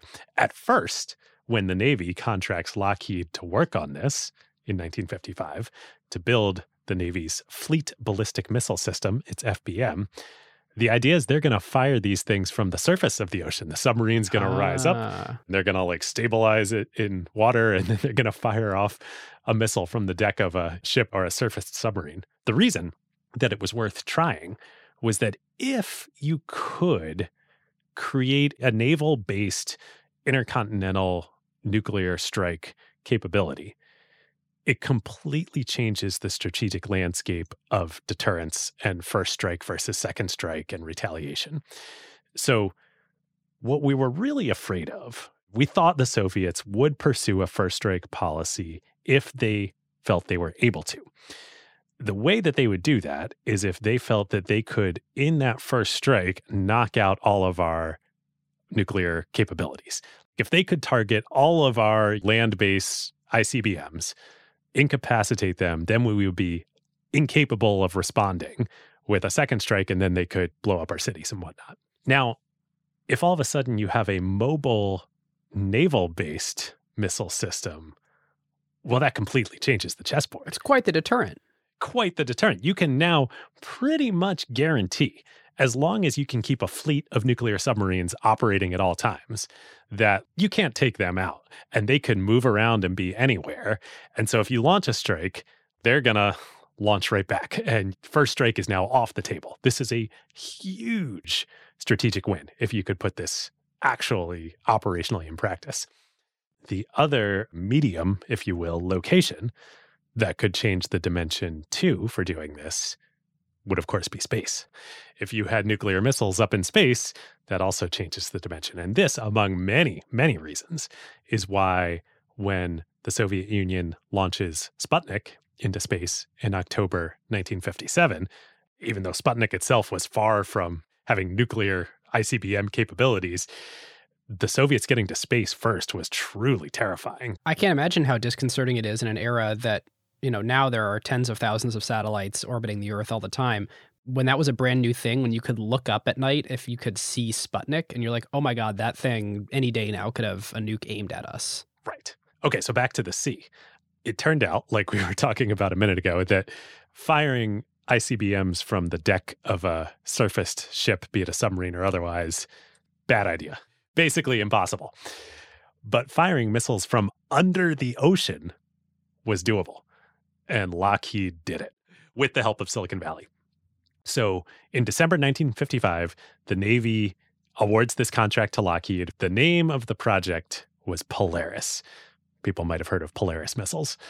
Just over four years later, after the contract is awarded in 1960, the very first U.S. nuclear ballistic missile equipped submarine sets sail on its patrol, and everything we just talked about is operationalized, equipped with Lockheed Polaris A1 undersea fired nuclear warheads, ballistic missiles, could reach land based targets up to 1,200 nautical miles away from wherever the submarine wow. was when it launched it and it was all built out of Silicon Valley with many subcontractors all over the place. Right.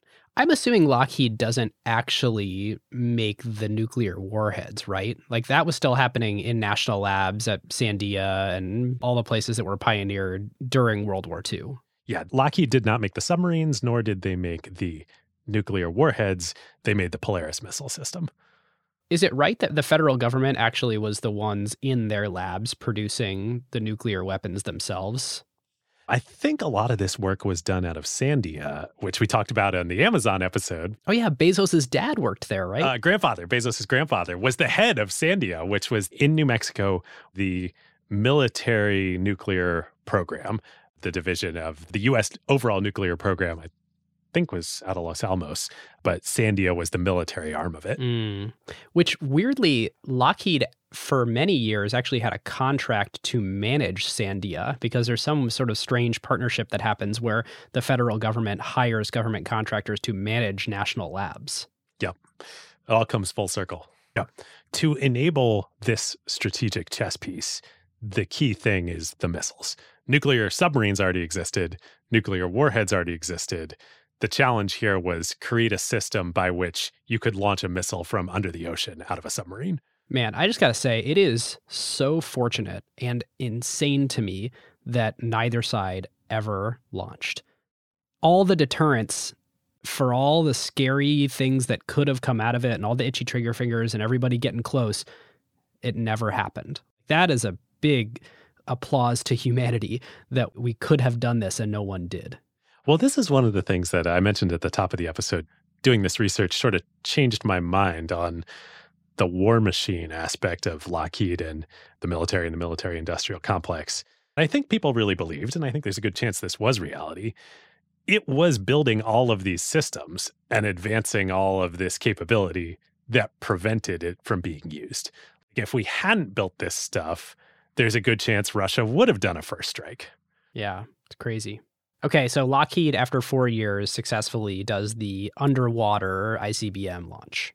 Yes. And then that quickly leads to more successor programs and developing the technology further. The Polaris becomes the Poseidon is the next program, and then the Trident. And the Trident, I can't remember how long, but it wasn't that long a gap between the first Polaris program and then the Trident. The Trident missiles had a 5,000 mile range and carry a hugely destructive nuclear payload. Unbelievable. Terrifying. Well, I want to go back to space because I think you've foreshadowed this a few times, but we haven't talked about this very secret program that only in 1995 got declassified that was also happening in Silicon Valley at Lockheed. Here we go. All right. So we just told this incredible story about LMSC taking Silicon Valley under the ocean. This program, you know, Polaris, Poseidon, Trident, for most people listening, especially if you're American, these names aren't surprising to you. You've heard of these programs. You are aware that the US, starting in the 1960s, had nuclear submarines carrying intercontinental ballistic missiles. Yep. It was, if you think back to the kind of the chess game, it was in the government's best interest for the Soviets to know that we had these. The point was deterrence. In fact, we probably should have bragged about this even if it wasn't real. Right. Maybe it wasn't. Who knows? We should have had inflatable subs floating around that we thought were uh, nuclear. Maybe it's all it covered. Maybe all the money that went into Silicon Valley. uh, no, I don't think that was the case. Either way, you don't want to find out. Speaking of cover, do you know about the things we did on top of the factories when we were building airplanes? Oh, yes. And Disney was involved. Yeah, starting way back in World War II, but I think continuing after that in the Burbank facilities at Lockheed, I know Boeing in the Seattle area and, I, and other places too, built basically these burlap cities on top of factories that looked like suburbs, complete with 3D cars and trees and stuff, so that anybody who was creating a spy plane and flying overhead would mistake our manufacturing facilities for something innocuous. Yeah, I think it was spy planes and also during World War II, bombers. If bombers ah. ever made it to the West Coast, ah. that they wouldn't know where to bomb. And I'm pretty sure that Disney Imagineering was involved in creating these sets like they made for Disneyland. It's crazy how sometimes it's in our best interest to make the adversary aware of our capabilities, and sometimes we want to disguise capabilities. It's really interesting. Super interesting. Okay, so if you remember back when we pressed pause on the Skunk Works story and moved up the state of California, up the coast to Silicon Valley, we'd said that when Gary Powers and the U 2 was shot down in May 1960, that supposedly this was the end of US observational capabilities in the Soviet Union, and that it was for about three months, but nobody knew it. Well, LMSC is the reason that we got our eyes back in the sky. And you might know that eventually, after the U 2, Skunkworks would create the next great spy plane, the SR 71, which we will get to. But that wasn't for a little while. So this intelligence gap was filled by this secret, not very well known project. I think a lot of people in the military who did know about this stuff, this is heretical to say because it's so beloved. But I think the Blackbird was a decoy. We were getting everything we needed from space. Hmm. Uh, we just didn't hmm. want anybody to know about it. And so everybody's now is like, oh, the Blackbird, it's such a shame the government shut it down. You know, it was never used to its potential. It kind of never needed to be because of LMSC in space. Whoa. All right, I'm listening. Okay. You got a lot of hairs on my arms yeah, raised. Yeah, yeah. I know. I'm getting mad over here. People are probably getting very mad. Here we go. So when you think about America in space and the US space program, you think, of course, about NASA, Gemini, and Apollo, Mercury, Kennedy putting a man on the moon, all that amazing stuff, which for sure happened and was happening. All of that was basic science research. Nobody working on those programs, public observing it, like it would be crazy to think there were going to be actual applications in space anytime soon. There's no infrastructure. Like these are science missions. This is research. And even, you know, Sputnik on the Russian side, Sputnik was a research vessel. It was like the size of, I don't know, like a bowling ball or something. I think it was a little bigger, but like it was very, very simple. It was a long, long, long, long time before you went from those initial science missions to applications in space. Or so everybody thought. because in parallel, there was a secret US space program being run by Lockheed Missiles and Space Corporation out of Silicon Valley. And in basically the same time frame as the initial NASA missions, the initial Mercury, I think were the first missions. Mercury, Gemini, Apollo. Yep. Yeah. Basically, concurrently with that, they got a fully operational observational spy satellite system up into space and functioning at the same time. How did we launch them with nobody lay it out? There was a cover story for what these things were. I think it was called the Discoverer program. I believe the cover story was that this was like life form research in space. Like they were sending animals up to space, like monkeys, to prepare for manned space flight. That was the cover story. They may have sent some monkeys up there, but that was not the point. Huh. The point was to get these reconnaissance satellites up to space. So the first program was called Corona. And you should Google about it and read. There's a great declassification document story that the government put out in 1995 when they declassified this stuff. And the Wikipedia page is pretty good. Yeah, I downloaded it and I have it open on my computer. It's pretty crazy. It says secret. It has the classification on it and then it's struck through. Yeah. It's literally the document that was prepared in secret and then declassified. I think what the CIA and the National Reconnaissance Office does, I think they write these stories maybe quasi in real time so that there's documentation of all this stuff and then they stamp it secret and then it never gets out until it gets declassified. Wow. Just amazing. But on the declassification website, which we'll link to in sources, you can see a bunch of the pictures that the Corona satellite took, including of the Pentagon. So you can see like something you know what it looks like, and you can see the level of fidelity that this 1959 satellite got of that. Ah, oh, let's get into it. Okay, so the name Corona, there are conflicting stories of whether it comes from the Corona typewriter or the Corona type of cigar that apparently the uh, Pentagon official that championed this program really liked. We'll never know. It's all classified. So these satellites, like we've been alluding to, had cameras on them. The first one went up in August 1960. Uh, it was built in the years leading up to that by LMSC and then went up in August 1960. While everything else happening in space was, you know, research vessels, this first Corona satellite had a camera system on it that was able to photograph any ground location that it passed over in its orbit around the Earth at a resolution as low as five feet from space. These were film systems. Now, the U2 camera system did have a higher resolution than that, higher ground resolution, but five feet was still plenty good. And more importantly, the Corona system could take photos anywhere in the world eh, on its orbit. And if you had multiple of these satellites up there, you know, you could pretty much blanket the Earth, or at least everywhere you cared about, pretty quickly at basically any point in time. You know, they're spinning around the Earth. Like, yes, you can't do it in real, real time, but like it doesn't take that long for the thing to fly around the Earth and then fly around again. Right. The very first Corona mission, that very first satellite that went up in August 1960, produced greater photo coverage of the Soviet Union than all of the previous U2 flights combined. Five years of operating the U2 program, one satellite in one kind of month long mission. I think it was about a month before it decayed, the orbit decayed, got more than all of that. Wow. No need to fly a plane, no need to worry about getting caught, no need to worry about the Soviets knowing what was going on, no need to worry about being shot down.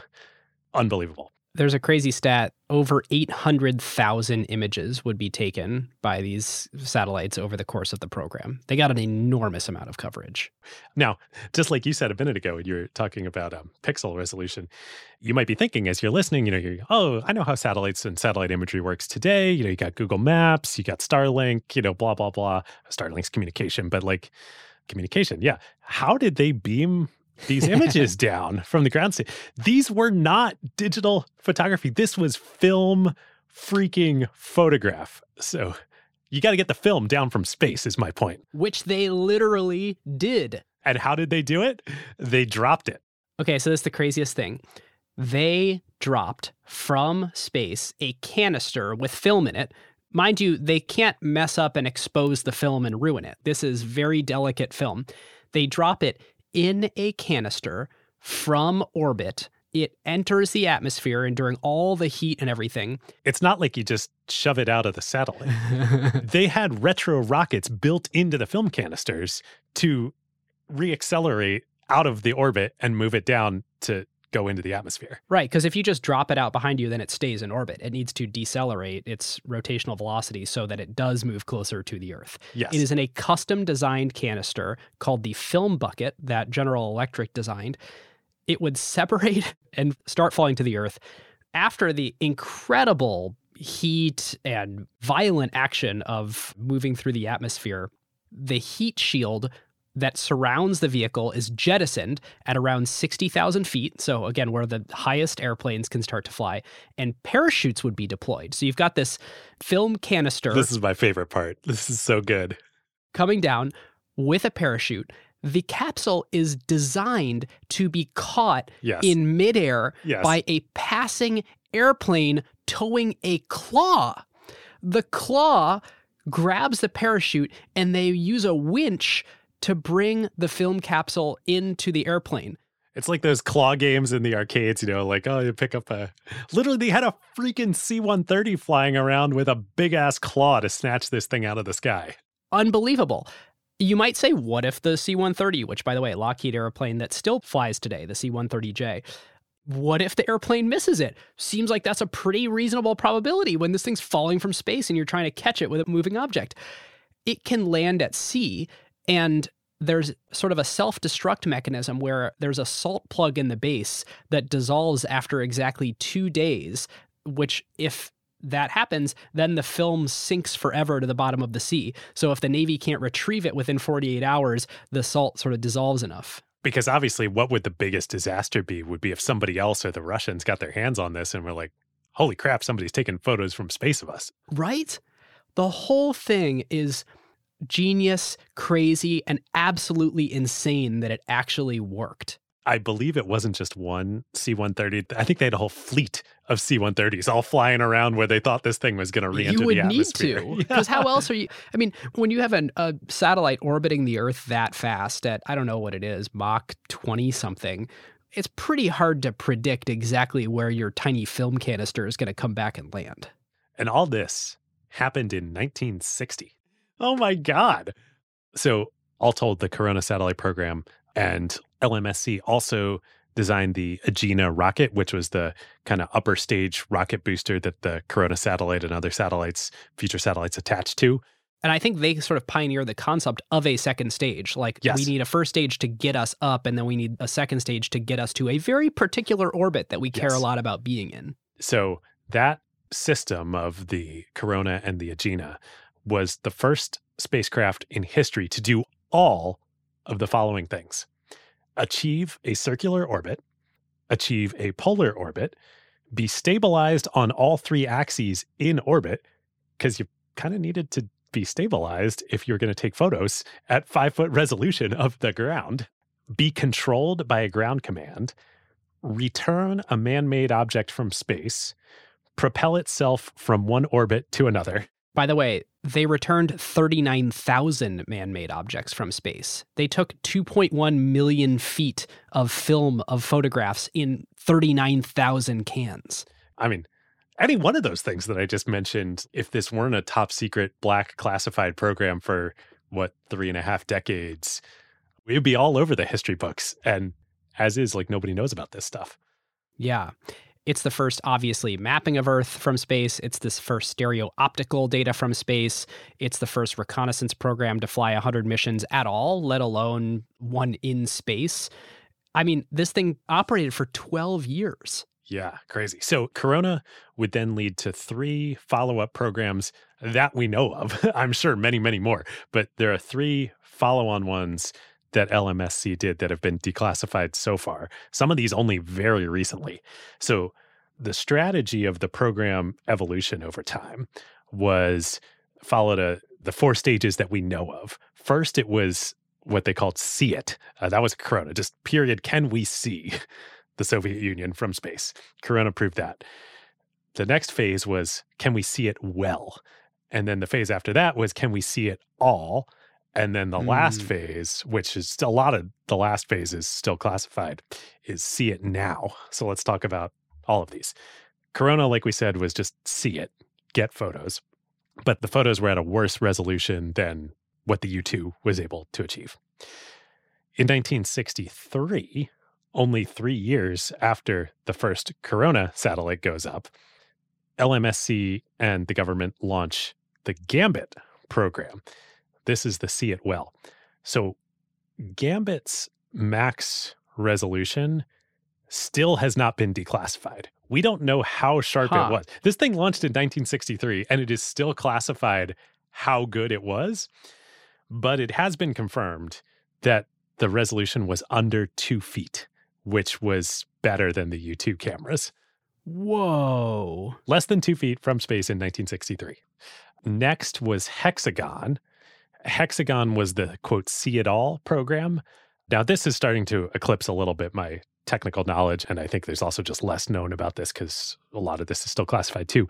I believe the Hexagon satellites had longer orbit lifespans and had more film capacity before they decayed. And so I think they were able to kind of like see more longer, I think is what Hexagon was. You basically would need larger format film with a wider angle lens if you don't want to increase your number of satellites. Yeah.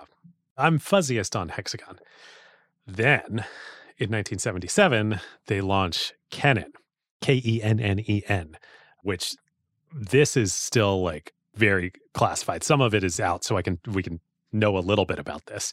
There actually was an incident in uh, I think it was 2019 when Trump was president, he tweeted a uh, no. an, intelligence photo that was just like this incredible photo of you know incredible resolution of something had happened somewhere maybe in iran and he tweeted like oh see like it isn't what you thought it was like and people went nuts.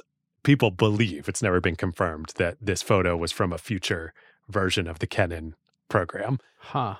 So what was Kennen it was see it now it's the first real time space based surveillance system. I guess maybe the first real time surveillance system, period. I don't know.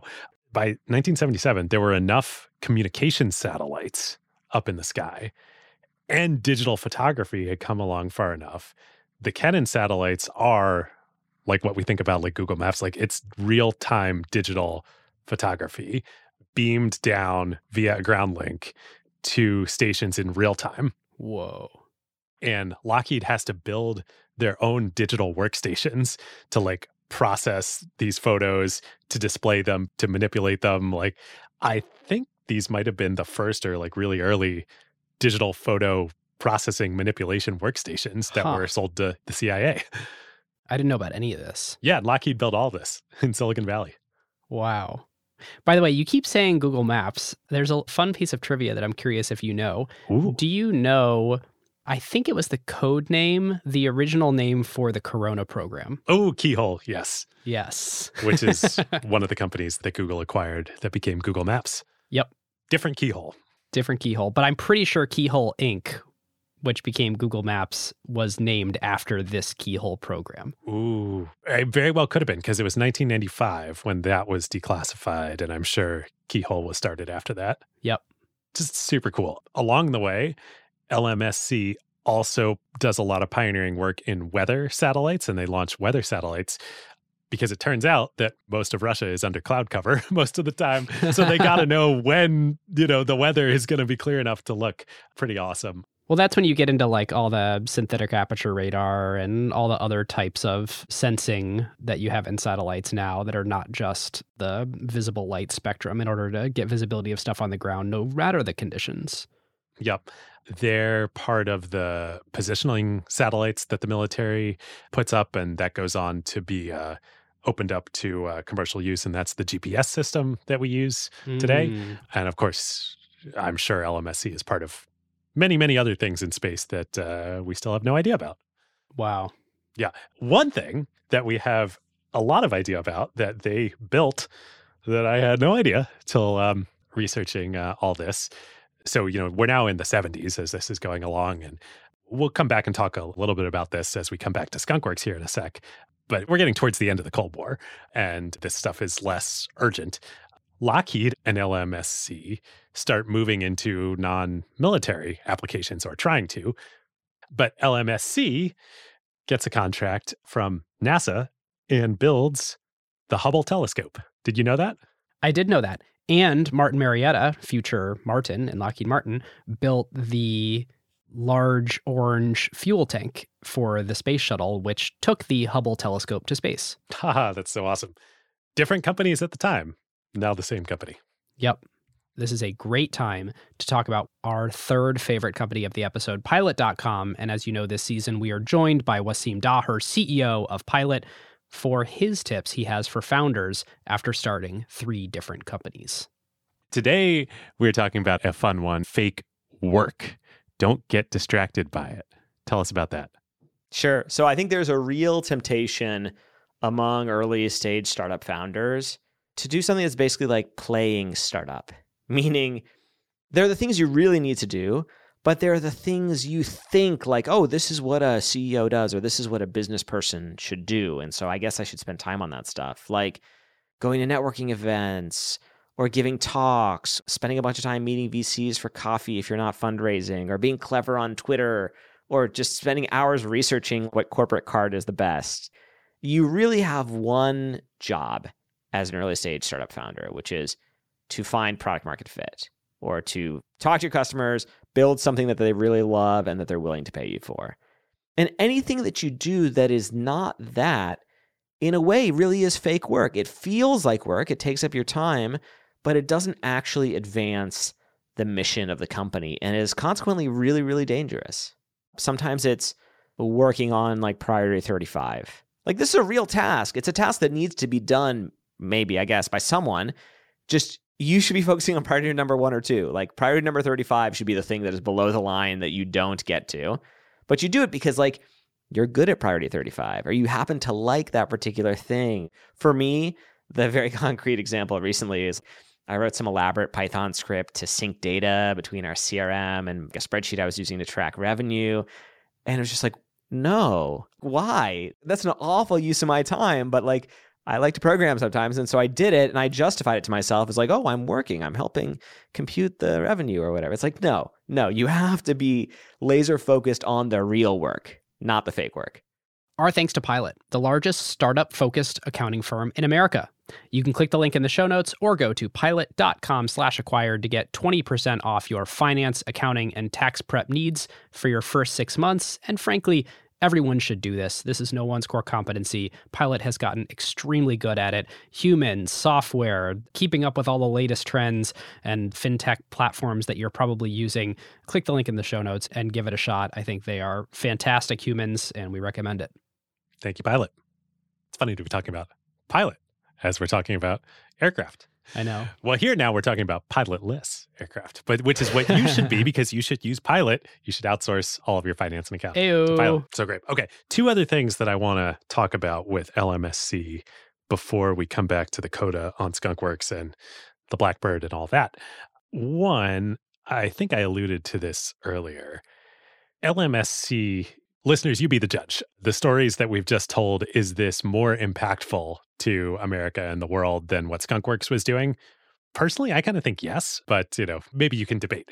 What is undebatable is that LMSC, from a business standpoint within Lockheed, became the crown jewel of the company. Huh. Which isn't true anymore. Or at least it's not their largest business today. Well, I think at times in the 60s and 70s and 80s, LMSC was the largest business by revenue. But almost through the whole time, it was by far the most profitable division within Lockheed. And at times, when we'll get into, Lockheed fell on some really hard times in the 70s. There were years where LMSC generated more than 100% of the profits of No Lockheed. way. So all of the rest of Lockheed, Skunk Works included, was in the red, unprofitable, bleeding money, and LMSC was keeping the company afloat. Wow. And if you think about it, you know, I guess one, like just what they're developing and the scale of it, and these contracts are huge, both under the ocean and up in space. Two, though, what they're doing, it's different than building airplanes. And I alluded to this when I was talking about it's a different talent set. This is much more technology problems and computing problems that LMSC is tackling here. Yes, they're building missiles. Yes, they're building rockets and all that. But the core value components of those rockets is computing and silicon and ultimately software. And as we talk about all the time on this show, like, well, that's really good margins. Definitely better margins than building airplanes. Hmm.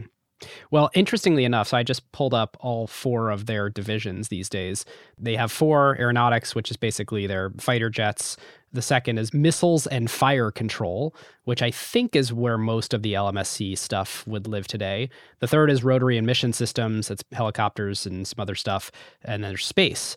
I think all the space stuff today is a little bit different. I think that's more like the Orion capsule on the Artemis program that's going to the moon, stuff like that they all make 9 to 14% profit margins like a operating profit but the 14% is missiles and fire control and then the 9 and 10% is the rest of the divisions Makes sense. Interesting. So the stats I have, this is from Beyond the Horizons, which also is where a lot of the story, especially of Corona, came from. During the 12 year period from 1960, when Corona first launched, to 1972, Lockheed as a whole did 26 billion in revenue over that 12 year period and just 255 million in total profit. Not a high margin company during that period. LMSC accounted for over a third of that revenue and 128% of the profit. So that's what I was talking about. Everything else in Lockheed lost money, or at least in aggregate, lost money. And then during the early post Cold War period from 1983 to 1992, LMSC accounted for 46% of revenue. So growing percentage of revenue and 72% of profits during that 10 year period. Wow. It really is a completely different company today. And I want to save why as we drift toward today and analysis and all that. But that's crazy how big the LMSC business was at the time. It was a great business just from a business standpoint. So the other thing I want to talk about before we come back to Skunkworks is LMSC's operating principles and philosophy. And so much of that was built off the shoulders of Skunkworks. And a lot of the guys in the YouTube videos that I found talk about this. Their philosophy, though, they codified into seven tenets. So Kelly had his 14 rules, LMSC had seven tenets. And most of them are very similar to the Skunkworks rules. We'll link to a um, an image of them in the show notes. One of them, though, that I want to highlight and discuss that to me stands out as different from Skunkworks is tenet number one. And that one is focus on a threat based need. And I think that's really interesting. Huh. To me, when I read that and thought about it, that element is missing from Skunkworks and Kelly's philosophy. All of this is conjecture here. Like, there's no Skunkworks book about LMSC. So, like, we have very little information to go on. But if that really was tenant number one for the company, I think you could maybe extrapolate that a little bit to the market context is really important for what you're doing and don't lose sight of Hmm. the market context for what you're building. Kelly's philosophy of all that matters is rapid delivery of superior products. Nowhere in that statement is there room for the market. Well, who decides what's superior? Maybe a small number of people want this, but do a large number of people want this? Like, how important is this? Obviously, what Skunkworks was doing was really important. Or so they thought. I mean, if they knew about this robust spy satellite system, Well, this is the argument. Maybe it wasn't that important. Maybe the Blackbird was a decoy. Okay, we have not talked about the SR 71. Can you please take us back to Skunk Works? I'm like dying for my Mach 3 airplanes and ripping engines here. Uh, okay. Let's do it. But keep that in mind, though. A threat based need. Was there a threat based need for the SR 71? Maybe. My computer wallpaper needs to exist, so that's a need. oh, there was a market need. Was there a threat based need? Okay. So, Skunk Works, the greatest airplane ever built. And before the SR 71 itself, it's probably worth sharing like the U 2 was the thing that averted the crisis at the Cuban Missile Crisis. We got photos not over Russia anymore because we couldn't, but of Soviet activity elsewhere. And we got confirmation of, oh my gosh, they are arming nuclear weapons less than a few hundred miles off the coast of Florida. So we do need to respond to this and we can prove to them that we can observe it, which in these sort of we're at war, we're not at war periods of time can be enough to actually end an escalating crisis. So the U 2, time and time again, over Russia, not over Russia, did its job. You raise an important point there, too. Even if Corona had coverage over that stuff, it's not like we could show those photos to the Russians. Right. So we still had to have the U 2 and the SR 71. The U 2 was quite useful to say, here's a thing that you know exists that captured pictures of a thing that you don't want us to see. Right. But, gee, it sure would be nice if we had a plane that couldn't be shot down. So, when Gary Powers is shot down in May 1960, of course, as you would expect, the CIA and Skunk Works is already hard at work at the successor airplane to the U 2. Everybody believes it's kind of a miracle that they were able to fly for five years like they did. They knew that this day was coming when the Russians would be able to shoot it down.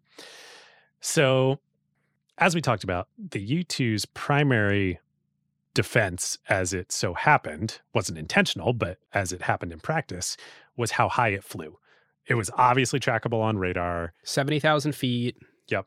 It's not like you could evade enemy fighters or missiles in this thing. It had a 100 foot wingspan. It turned like a school bus.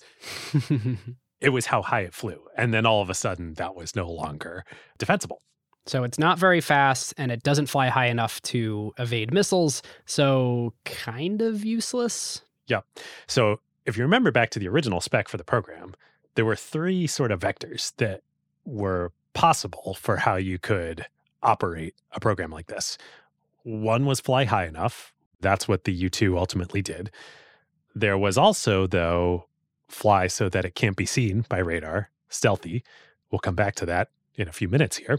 And then three, make it go so fast that even if they do fire at you, it just falls behind and then explodes miles behind your incredibly fast airplane. Yep.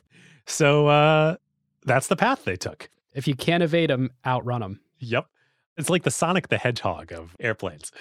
So this program, if you know anything about the SR 71 Blackbird, you're like, well, that's a Air Force airplane. We're talking about the CIA here. The Blackbird was not a CIA airplane. The program that the Blackbird ultimately came out of was the A 12 Oxcart. This was essentially the same airplane. We'll talk about the differences in a minute. But this was the CIA contract that they had Skunk Works working on. And it was, yeah, the goal make this thing so fast that whether they see it or not, they're not going to shoot it out of the sky. It has an even better camera, I think also designed by Edwin Land, and it can get these incredible photos flying really, really fast. Yep. And to be able to avoid surface to air missiles, that basically meant that the specs for this thing were that it had to go Mach 3 or faster. now, to outrun any, you know, missiles, it had to do that with a pilot in it. There had to be humans in this thing. Faster than Mach 3 is faster than 2,000 miles an hour. If you fire a rifle, that bullet doesn't go Mach 3. If you're standing on the ground and you pick up a rifle and you shoot it, and an SR 71 flies over your head, the SR 71 will beat the bullet. Yeah, it goes about two thirds of a mile every second. This thing also is not very good at turning, as you would imagine. so there's a fun stat about the SR 71. It cannot turn around in the state of Ohio. Its turn radius to change direction by 180 degrees is a wider turn than the state of Ohio. Oh, wow. Its decommissioning mission, just to show off how fast it ever went, was one hour and five minutes from LA to DC. For being placed in the National Air and Space Museum. Yep. Coast to coast in an hour. Wow. And at time, I remember being a kid and looking at this thing, like, well, why didn't we commercial it? Like, you can't commercialize this thing. You got to be in a spacesuit to fly this. Totally. It flies at 84,000 feet. Up looks black to you. Straight basically looks black to you. You can see the curvature of the Earth. You can't navigate really by Earth based landmarks because the earth based landmarks are moving by you too fast. So uh, the best you can do is be like, the Rockies are in front of me. Oh, the Rockies are behind me. And that's not terribly useful. So they had to invent a new navigational guidance system that sits on the top of the plane, R2D2 style, looking yes. like an astromech from Star Wars, to navigate by the stars.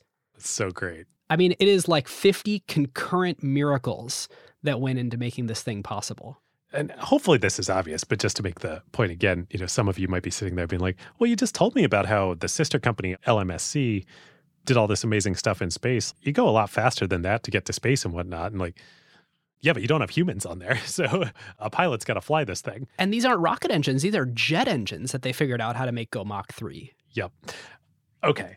So when Skunkworks and Kelly and Ben Rich and everybody sit down to work on this, the current state of the art fastest plane at the time, this is late 1950s when they start working on this, is the McDonnell Douglas F 4 Phantom, which is able to hit just over Mach 2 with its afterburners on. So, not sustained flight. Like when you punch the afterburners, it can barely touch Mach 2.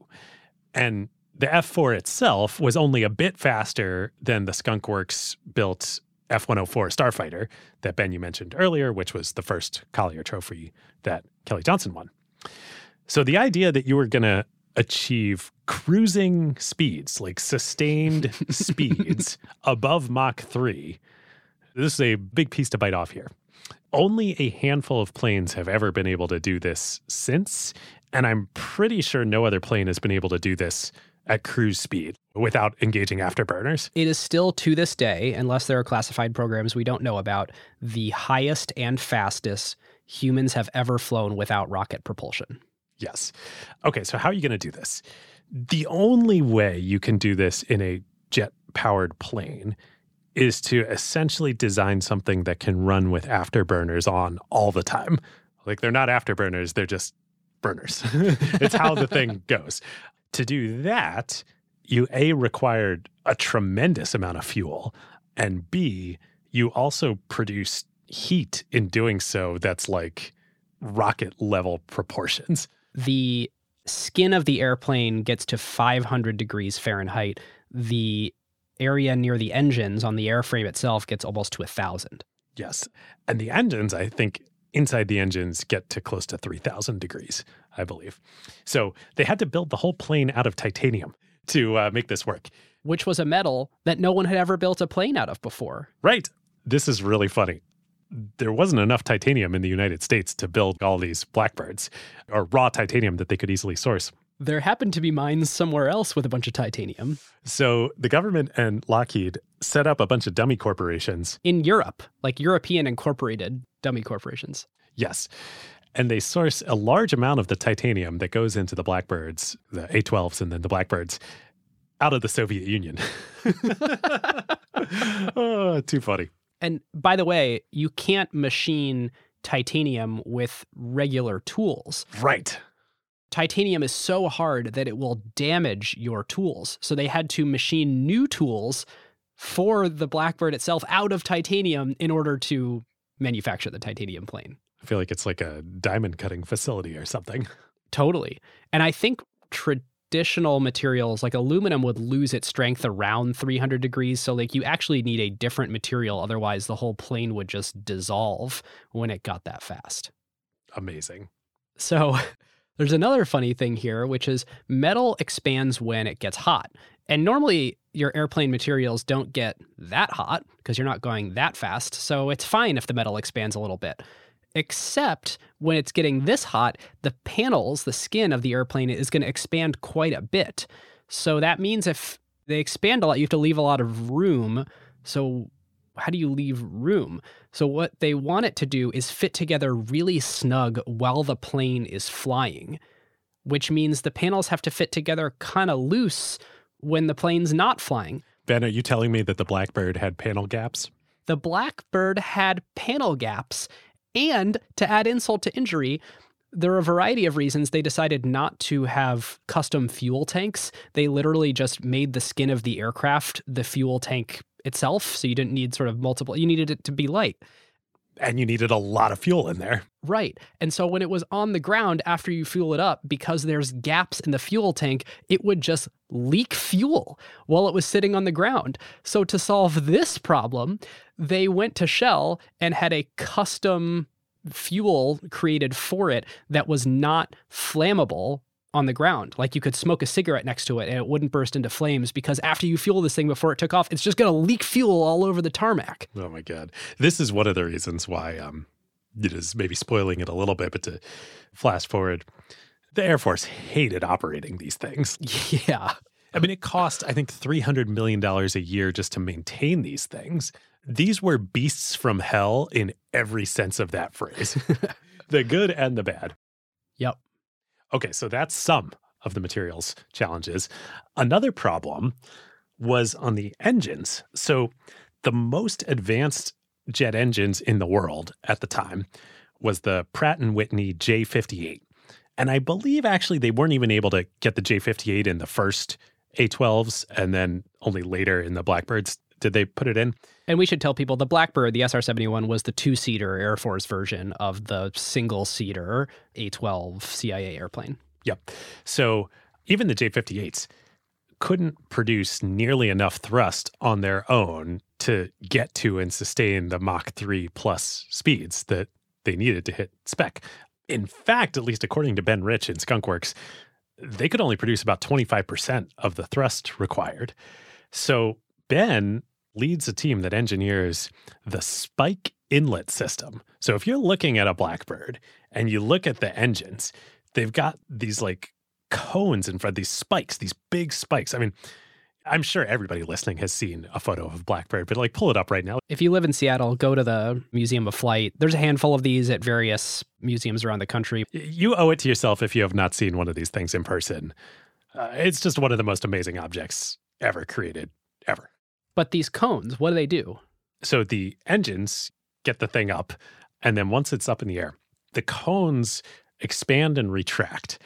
First, suck in, and then compress, and then superheat massive amounts of air that they then mix with fuel in the engines and ignite. Essentially, this is the world's most badass supercharger ever created. like these things are superchargers. That's what they are. The spike system is a supercharger for the engines. It provides three quarters of the thrust needed to get to Mach 3 plus and sustain it. Unbelievable. Obviously, Dave and I are fanboying this thing. It's really easy to feel good about this airplane because it also never carried guns. It only carried cameras. You couldn't shoot bullets out of it because uh, it's faster than the bullets. right. But they did consider I think Kelly and the Skunkworks team were really advocating to build a tactical aircraft that was based on this or a bomber, and that never happened. So every version of the SR 71 or the early prototypes of the Archangel or the CIA spy plane, they're only ever badass airplanes that carry cameras and go really fast. Yeah. yeah. So fortunately, you know, Skunkworks and the CIA had started working on the A 12 Oxcart before Gary Powers was shut down. It takes, I believe, quite a while to engineer this beast. They start test flying it in April 1962, of course, at Area 51. Where else are they going to do this? Once they start test flying it, that's when the Air Force finally gets interested in the project and is like, oh, we want our version of this. And that's how the Blackbird comes about. A fun little bit of trivia within the Air Force and the Pentagon, the project originally was called the RS 71. Yes. Not the SR. SR and the SR 71 is strategic reconnaissance, but it ended up being backwards. Yeah, so funny. It happened because President Lyndon Johnson actually announced the existence of this thing in a national speech. And uh, during the speech, he calls it the SR 71 instead of the RS. Now, this is total trivia. Nobody really knows. There's some speculation that it wasn't that he messed up and made a mistake, but that his speechwriter wanted it to be called the SR 71 and intentionally modified the speech. Who knows? What is relevant, though, politics become a huge thing here. So once Johnson says this, now the plane is the SR 71, not the RS 71. Nobody is willing to contradict the president. So Skunkworks has to go and like redo all of their documentation for the whole damn thing to SR 71. And it all said RS 71 before just because nobody wanted to contradict the president. You can imagine Kelly Johnson's reaction to this. Yeah. So the first official flight of the Blackbird happens on December 22nd, 1964. It reaches a top speed of Mach 3.4. God. The airplane wins Kelly his second Collier trophy. I mean, still to this day, people lose their minds over this thing, and it's stunning. It flies over 84,000 feet. It, I believe, has never been shot down. There were some accidents in test piloting. But yeah, it's never been hit by an enemy. I think it took four years to ever even be detected by radar for the first time, all the way until 1968. It has played roles in surveillance in Vietnam, Korea, Arab Israel conflict in the 70s, obviously the USSR. There's stuff you can find out there on the internet. Obviously, nobody really knows, but supposedly, according to internet lore, over 4,000 missiles have been shot at blackbirds and none of them have ever hit it is just such an awesome, badass thing to say the way that we're going to get around getting shot down is just to be faster than the missiles and be right about that. It's especially awesome when you know, as you know, the highest levels of the government, it's kind of all a decoy anyway. You're getting what you need from other sources. Man, so this is a good time to talk about that. You keep saying that. I had no idea until you brought that up, what, an hour ago. I think you're right. Yeah. Well, here's one area where I'm wrong. I do think that statement is mostly right, but you could argue with it, and people do and did, in that satellites are not real time. You know when they're coming. You know when they're about to fly over. If you need to instantly get somewhere that maybe you don't have the right orbit coverage for, or where there's a dynamic situation, if an enemy knows that a satellite is flying over it and doing reconnaissance, they know when the satellite is going to fly over, so they could hide stuff during those times. Mm. If you need full flexibility, you need a Blackbird. So it does have a use. It's not like it's useless, but unlike the U 2, which was everything, it's more of a niche use case here. So the Blackbird doesn't fly today. Civilians are unaware of something that has flown faster there's a crazy stat, a little piece of trivia about the SR 71. And this really puts into context how early this was and how strange it is that we've had nothing faster since. The SR 71 first flight was closer to the Wright brothers than today. Yeah. Wild, right? It's totally wild. And I mean, this whole thing was built with slide rules. I had a very controversial tweet get uh, community noted where I said that it was before the invention of the desktop calculator. It's like mostly true. There's technicalities to it, but you know, Kelly and team basically did this thing independently of computers and calculators and figured out all the unbelievable aerodynamism stuff about it. Of course, there's also it's the first stealth airplane. I mean, that's the other thing that we didn't talk about is the reason this thing wasn't detected on radar for four years because they figured out how to fly and start to evade radar. Yeah. Now, I don't know the details of stealth with the Blackbird. I imagine a big part of that was the height, was the altitude and the speed of it. It's not that, I don't think. It's more around the shape because radar will just go unimpeded, you know, out into space there's uh, famous stories about detecting where people's radar transmitters are by bouncing them off the moon and figuring out the patterns of bouncing off the moon.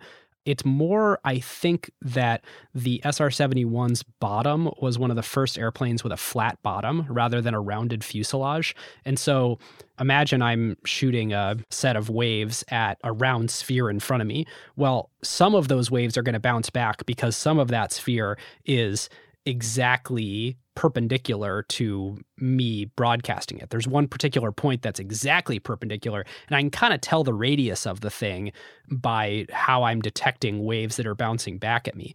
But if it's all flat, there's only one very specific angle for which I can shoot waves at it where I'm perfectly perpendicular. And every other angle that I shoot radar at it, it's going to bounce off and not come back to me as a transmitter. You'd need transmitters mm. coding all over the earth to figure out where all those waves are bouncing. And so by making the bottom flat, they made it so that if it was truly flat, then there's only one exact moment in time that a given radar transmitter is useful. Ah, uh, that's cool. They also did a whole bunch of work around making the rivets exactly flush with the skin. So it basically didn't have a whole bunch of rounded parts that could risk bouncing radar waves back at the transmitter receiver. Super cool. Keep in mind for a minute from now that idea of flat surfaces and planes and radar. Uh, planes, not airplanes, planes like a flat plane and uh, surfaces. Okay, to close out on this amazing airplane, amazing and sad in a lot of ways. It's hugely expensive to build these things. $33 million per plane, which was a lot back then. I mean, planes now cost more, but a lot. And then, as I said, $300 million a year just to keep them operational and run the program. You couldn't use it as a fighter or a bomber, it was only reconnaissance. It's not super popular with the military and the Air Force. They kind of don't like it as an operational plane. Right. It's a lusty airplane. Yes. It's not a daily driver. Let's put it yeah. that way. In 1970, the Pentagon cancels further orders and they order skunkworks to destroy all of the titanium tooling for it so that no more can ever be built. I assume that's so that it doesn't fall into enemy hands or something like that. And it's like we're serious about telling you we're done ordering these things and we don't want political maneuvering to spin it back up. So we're going to be prohibitively expensive for you or for anyone to ever think about starting the program back up. Yep. The existing ones do stay in service but obviously this is like a big blow to Skunkworks revenue. Uh, they're not producing these things anymore. On the back of that, Skunkworks has to do layoffs, the Skunkworks division, after the contract is canceled. In 1972, two years later, Lockheed and Skunkworks lose the bidding for the F 16 fighter. General Dynamics wins that. Ironically, the later Lockheed, right before the merger with Lockheed Martin, would acquire General Dynamics fighter plane business. So it does come back into Lockheed.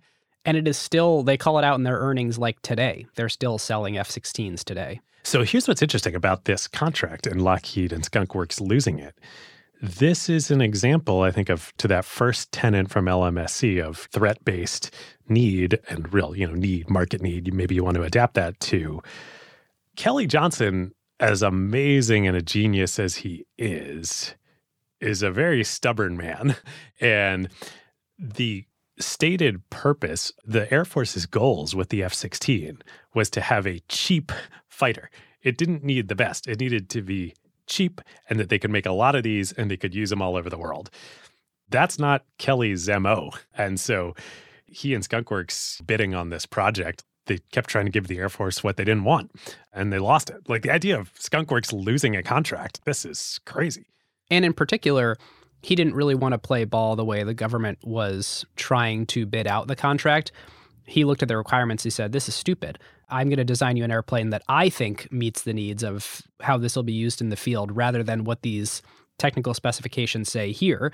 And over the long run, he was right. As the program evolved, the specs actually changed to what Kelly decided to build their prototype airplane to do. But the prototype they produced was not in spec for the original F 16 requirements.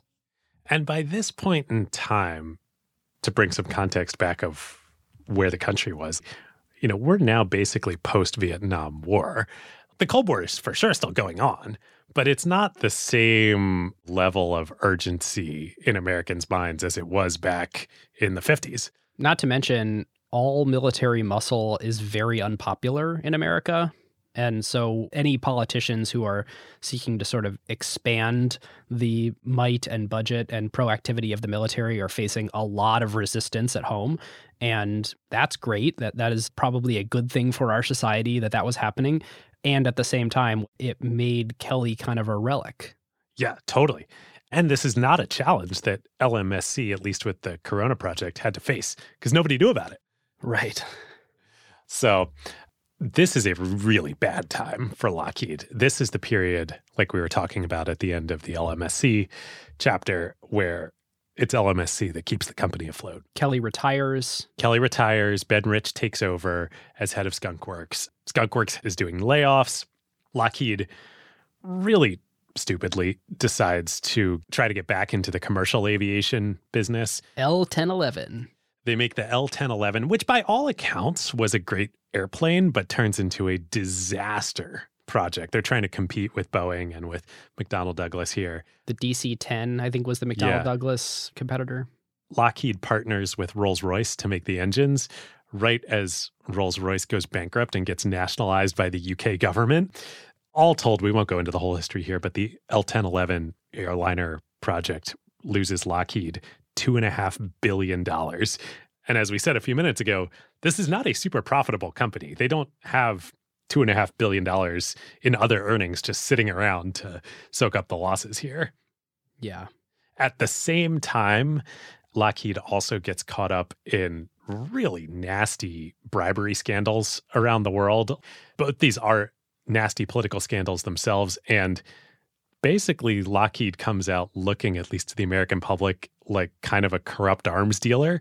So, what happens is, you know, Lockheed and lots of people would argue that this is just the way you needed to do business in foreign countries, our allies that Lockheed sold these weapons to in the Netherlands, in Japan, and in Saudi Arabia, it comes to light that Lockheed employees and contractors are paying bribes to political officials to win Mhm. contracts. This actually brings down the Japanese prime minister at the time. Whoa. This is a huge scandal in Japan, on the order of like Watergate in the US. Huge scandal. Sega actually makes an arcade game about it called I'm Sorry about the prime minister at the time. Like, so funny. Lockheed also, on the military side, kind of the main Lockheed divisions, engage with a couple helicopter projects with the military and then the C5 Galaxy transport plane. Those projects go horribly. They have huge cost overruns. The C5, at least, I think, does ultimately become a good airplane, but costs way more than the initial bidding. All of this conspires that, especially post Vietnam period, the American public starts to view Lockheed as this corrupt vampire octopus military industrial complex squid sucking on America. Things get real bad. Lockheed's finances at the same time are so bad, they need a bailout from the government. So the government has to guarantee a $250 million loan to Lockheed to keep them afloat, mostly because of the L 1011 disaster. It requires a vote of Congress to do this. It almost doesn't pass. This is real bad. Hmm. Oh, I didn't realize how dark it got there. It got real, real dark. And again, it was only the profits from LMSC that kept the company from probably going under. Hmm. So, okay, we've mentioned stealth a few times here. Back to Skunkworks. There is one more great Skunkworks airplane, and it is under the administration of Ben Rich, Kelly's successor. One last hurrah, at least for the traditional Skunkworks organization. So there's a math paper published in a Russian journal, Around mid 1970s, right around this time. which I think gets published because the Russians don't really see anything of value in there. They don't really know exactly what these particular equations that are getting published could be applied toward. But somebody at the Skunk Works reads the paper and says, huh, I think all the ways that we've been thinking about trying to make an airplane stealth, like the SR 71, with flattening the bottom a little bit and trying to use particular materials and paint and stuff like that, I think it's good. But if I apply these equations to make a stealth aircraft, then I think we can do something two orders of magnitude better than anything we've done before. And I think we can make an airplane go from looking smaller than it is, like a bird on a radar, to something like a BB on a radar Or a ball bearing, famously. or a ball bearing. So that Skunkworks employee was then 36 year old Denys Overholser, who uh, was a mathematician. And he, like you said, reads this paper and brings it to Ben Rich, who just six months earlier had taken over from Kelly as head of Skunkworks.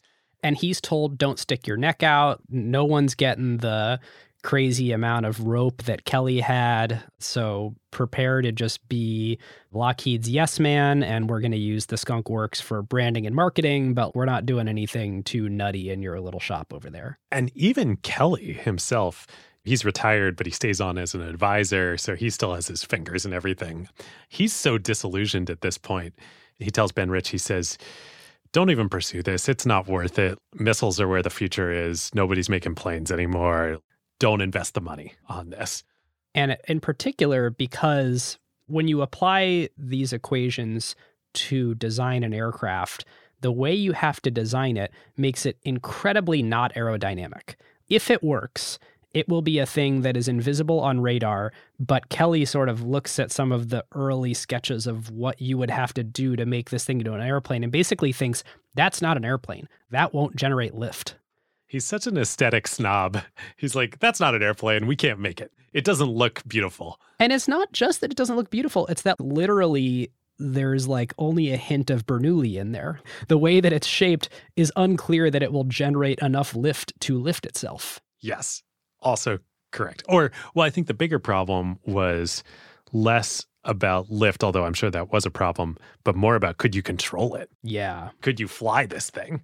So, what's being proposed here is basically an enormous looking cockpit, this big globular fuselage. And you can Google the F 117A. The name is the Nighthawk.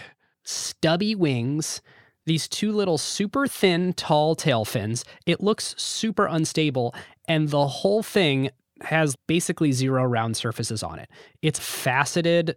I mean, it looks like a diamond. In fact, its code name, or I would say probably not its code name, but its nickname internally was the Hopeless Diamond. Yes. You know what this thing looks like if you aren't already intimately familiar with images of it? I actually think it looks really cool. Totally. But it doesn't look like it'll fly or fly in a controllable way. It looks like you made an airplane, like a paper airplane, and then you put a, a rock on top of it and you were like trying to get that thing to fly. Totally. To me, it looks like the planes in the first Star Fox game for the Super Nintendo when Nintendo and other 16 bit game developers during that generation were trying to make 3D games with 16 bit hardware. And you didn't have enough processing right. power and polygonal power to make rounded shapes. So you had to have flat surfaces. These big ass triangles. Big ass triangles. That's what this thing looks like. It literally looks like a, not a Star Fox 64, a Star Fox Super Nintendo plane. Right. So Ben Rich decides that he wants to put his career on the line. Yeah, and take a risk and make this. So he goes to the Air Force. The Air Force says, well, you know, on the one hand, your timing is good. We actually also think stealth technology is worth pursuing. We have an active RFP out there. We didn't come to you guys because Skunkworks hasn't made a fighter plane in God knows how long.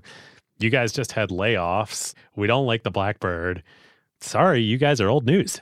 And Ben Rich, A, he, like you said, he risked his career six months into the job pursuing it at all. He risks it even further. He goes back to Lockheed Corporate and says, I want to pursue this and make a prototype anyway without a research contract. We're going to fund this internally which this is not something that defense contractors do. No. we'll talk about this as we get into playbook, but it's not like a tech company where you do a bunch of forward-looking R&D and then amortize it over a bunch of customers later. You go bid on a contract, you get that contract, and then you build the thing. It's so funny, you know, reading less so in the early history, but when you read about Lockheed today and the industry today, there's all this talk of the customer the customer, there's only one customer. The DoD. The DoD is the customer. You know, it's like the Amazon, like, oh, the empty seat for the customer in the room. It's not a metaphorical customer. It is a specific customer. No, it's like, what does the Pentagon think? Which is a good and a bad. They're unbelievably customer focused. Lockheed Martin doesn't build stuff unless the US government says, I'll order it, which means they don't have to take a lot of risk. But on the other hand, they also don't get the upside from taking risk typically. And this is how crazy this situation is. It is literally the opposite of what you just said. This is Ben Rich's neck on the line. This is Skunkworks on the line. This is everything. So they go and they build a prototype. It's nicknamed the Hopeless Diamond. The code name is Have Blue, H A V E B L U E. And I mentioned ball bearings earlier. They make a model of this thing, a wooden model. They put it up on a pole. They test it in a radar range alongside the other prototypes from other contractors for a stealth fighter that the Pentagon has put out. And this thing is invisible. The way that the Air Force inspectors come up with testing it is they get a set of ball bearings of increasingly smaller diameters and they attach them to the nose cone of the wooden model at the radar range and they see if you can detect the ball bearing or if it's blacked out by like this massive plane model behind it and they can detect a ball bearing down to a diameter of an eighth of an inch so the radar signature of this plane is less than an eighth of an inch sphere it's unbelievable. The thing is all flat surfaces. So it basically bounces the radar everywhere except for the transmitter receiver that is actually shooting the radar waves at it. So will it fly and can you control it are still open questions, but we now know that it is like, oh my God, radar invisible. Yeah.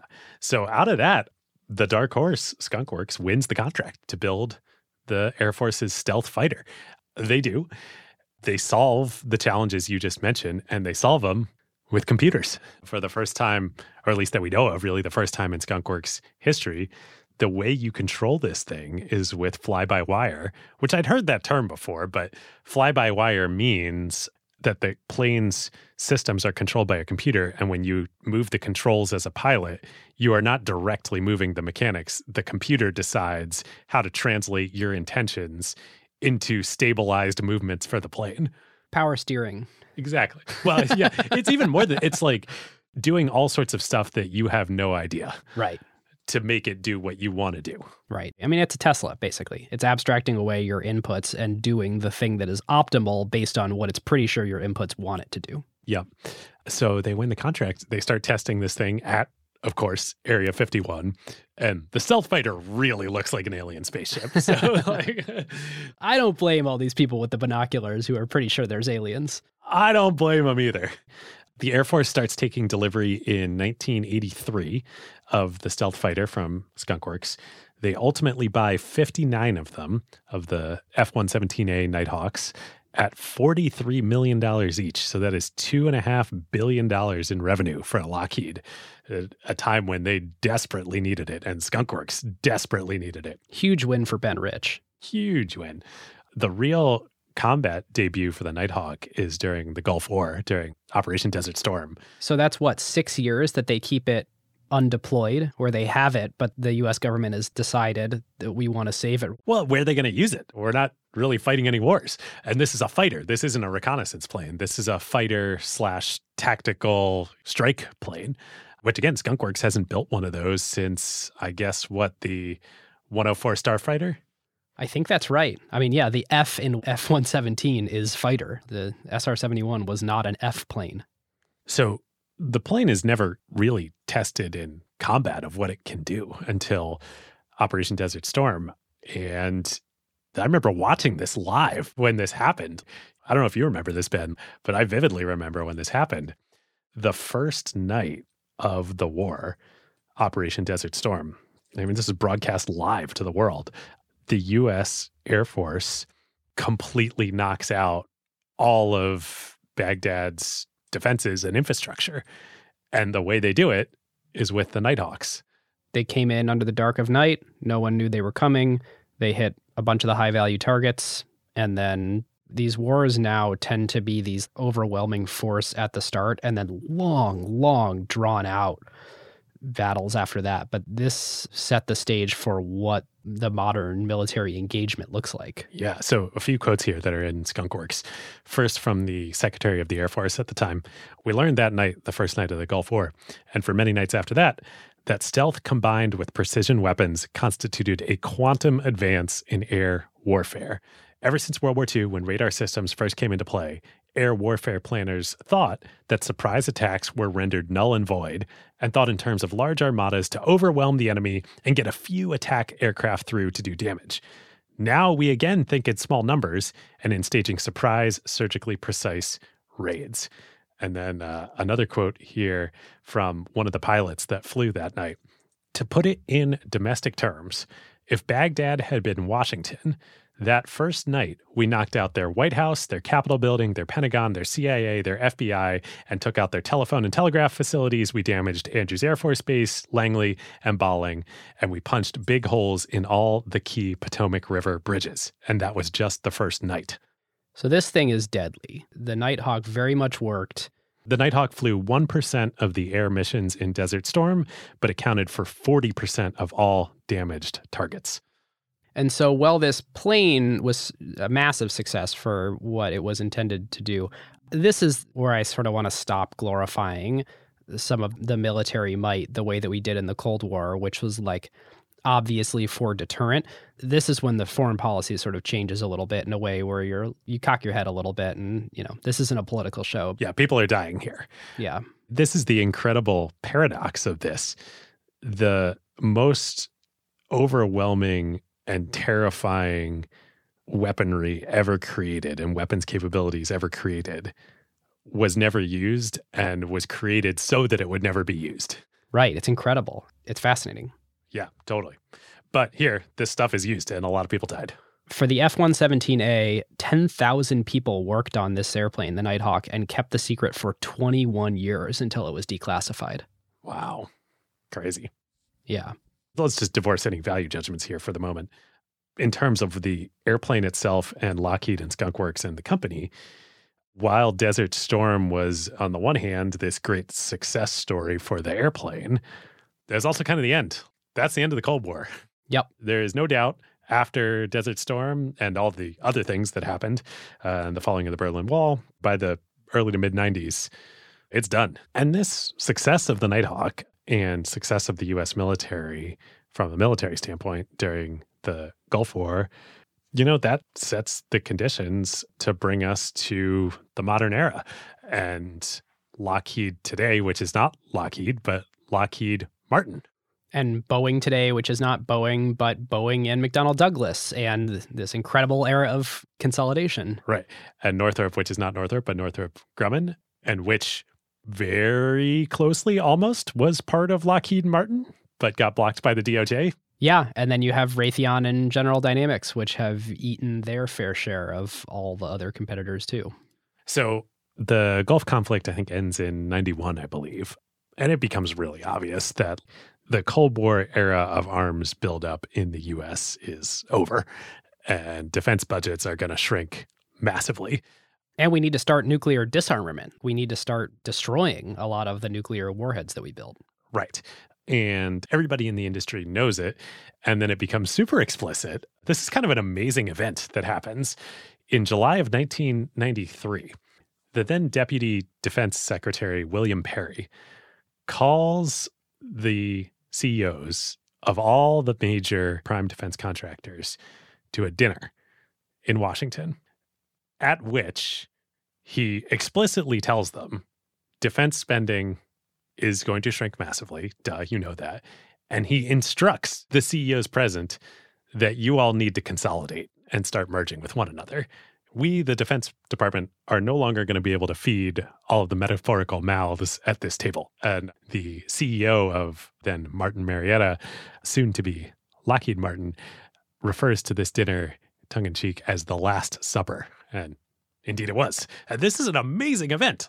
Literally, a government agency just told an industry what to do. This doesn't happen in America. Very explicitly. And this was rumored for a long time. People were like, wait, did this really happen? The US government instructed these big companies to become anti competitive, to all merge together. And this 1993 thing really kicks off an era of intentional government policy around combining companies. Yeah, which is very odd. American industry, and I think as we saw during the Cold War era, America functions on competition and thrives in competition. And here the government is saying less competition.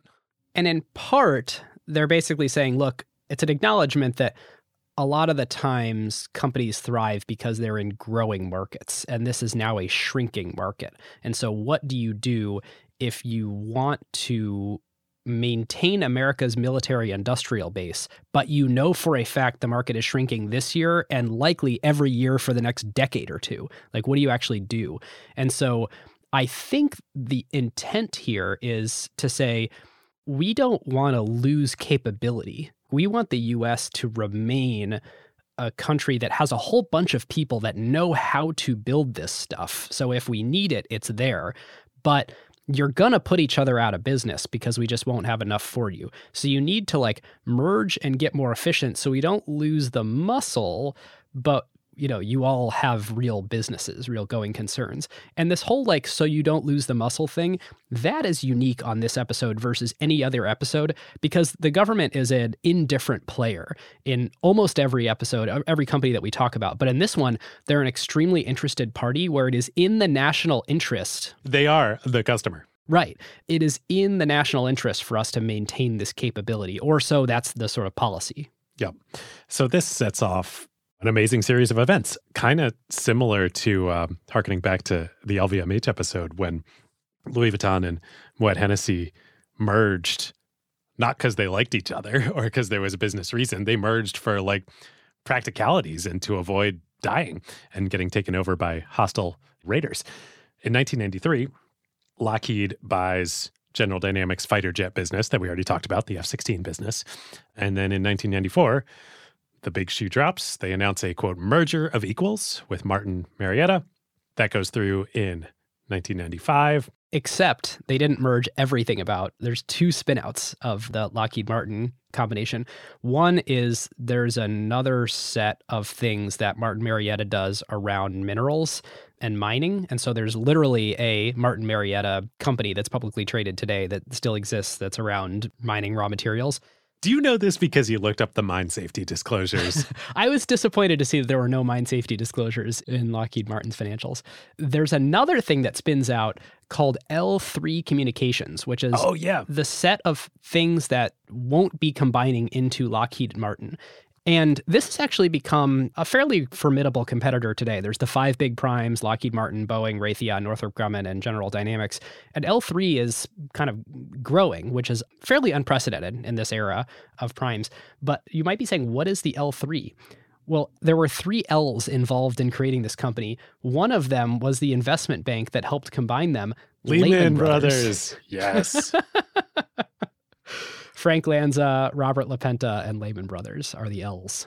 So the assets that do merge of Lockheed and Martin in January 1996, shortly after the big merger goes through, they then acquire the defense business from Loral for almost $10 billion.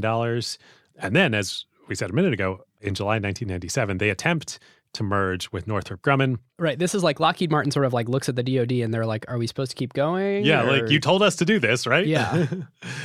they misread the tea leaves on that one. That merger gets announced, uh, everything's signed off. The DOJ blocks it, I assume, with tacit approval from the DoD on that. Yeah. I mean, the thing with the five big primes is they're all like very good at a certain bucket of things. And so if you start combining Lockheed and Northrop, which are the two that really kind of like bid against each other at this point in history, I mean, like the B 2 bomber and the B 21, like there's often this face off between Northrop and Lockheed. If you combine them, then you actually do away with all competition. Yeah. Would have been so fitting, right? Given that Northrop was a co founder of Lockheed, but all the way back to the beginning of the episode. So the DOJ blocks that, but also in 1997, Boeing merges with McDonnell Douglas and becomes the Ooh. giant that it is now. Do you know why that happened? Ooh, I do not. So we're going to talk here in a second about the F-22 program and the F-35 program. We'll skip over the F-22 for the moment just to hit this point. For the JSF, the Joint Strike Fighter F-35 program, this is going to be like the biggest ever military contract. And so it's really worth going for. And there's three companies that are worth gunning for in the mid 90s. There's Lockheed Martin right after their combination, there's Boeing, and there's still independent McDonnell Douglas. Mm. And McDonnell Douglas is eliminated from competition. So it just comes down to Boeing uh. and ah. Lockheed as the two finalists. Within a month, Boeing announces that it's buying uh. McDonnell Douglas. Yeah, that was probably the end of McDonnell Douglas once they got eliminated. Exactly. This contract is so big and they were betting so heavily on it that basically Boeing and McDonnell Douglas, after McDonnell Douglas loses, kind of need to just combine and size up in order to be a formidable competitor to Lockheed Martin going forward. Do you know the size of the F 35 Joint Strike Fighter program, like in terms of dollars? I do. It is a $30 billion DoD contract for 398 airplanes just for the US. We'll talk about that in a minute, but it was a prize worth going for. So, yeah, if you lose this contract, this is literally life or death, whether you get this or not. Right. So, losing this creates some extreme combination. And obviously, this sets the stage. I'm going to hand it over to you in a minute to lead the discussion of all the dynamics around this and the military industrial complex and defense contractors today. But to set the stage, I have a few quotes from Norm Augustine, who was CEO of Martin Marietta, when the merger happens, and Dan Tellep, the CEO of Lockheed, is the first CEO of the combined company. Dan came up through LMSC, started there, worked in LMSC for decades, and then became the CEO of Lockheed. He's the first CEO of the combined company, and then Norm takes over for a few years after that. In 1997, Norm is a character. He's a serious character. He writes a Harvard Business Review article.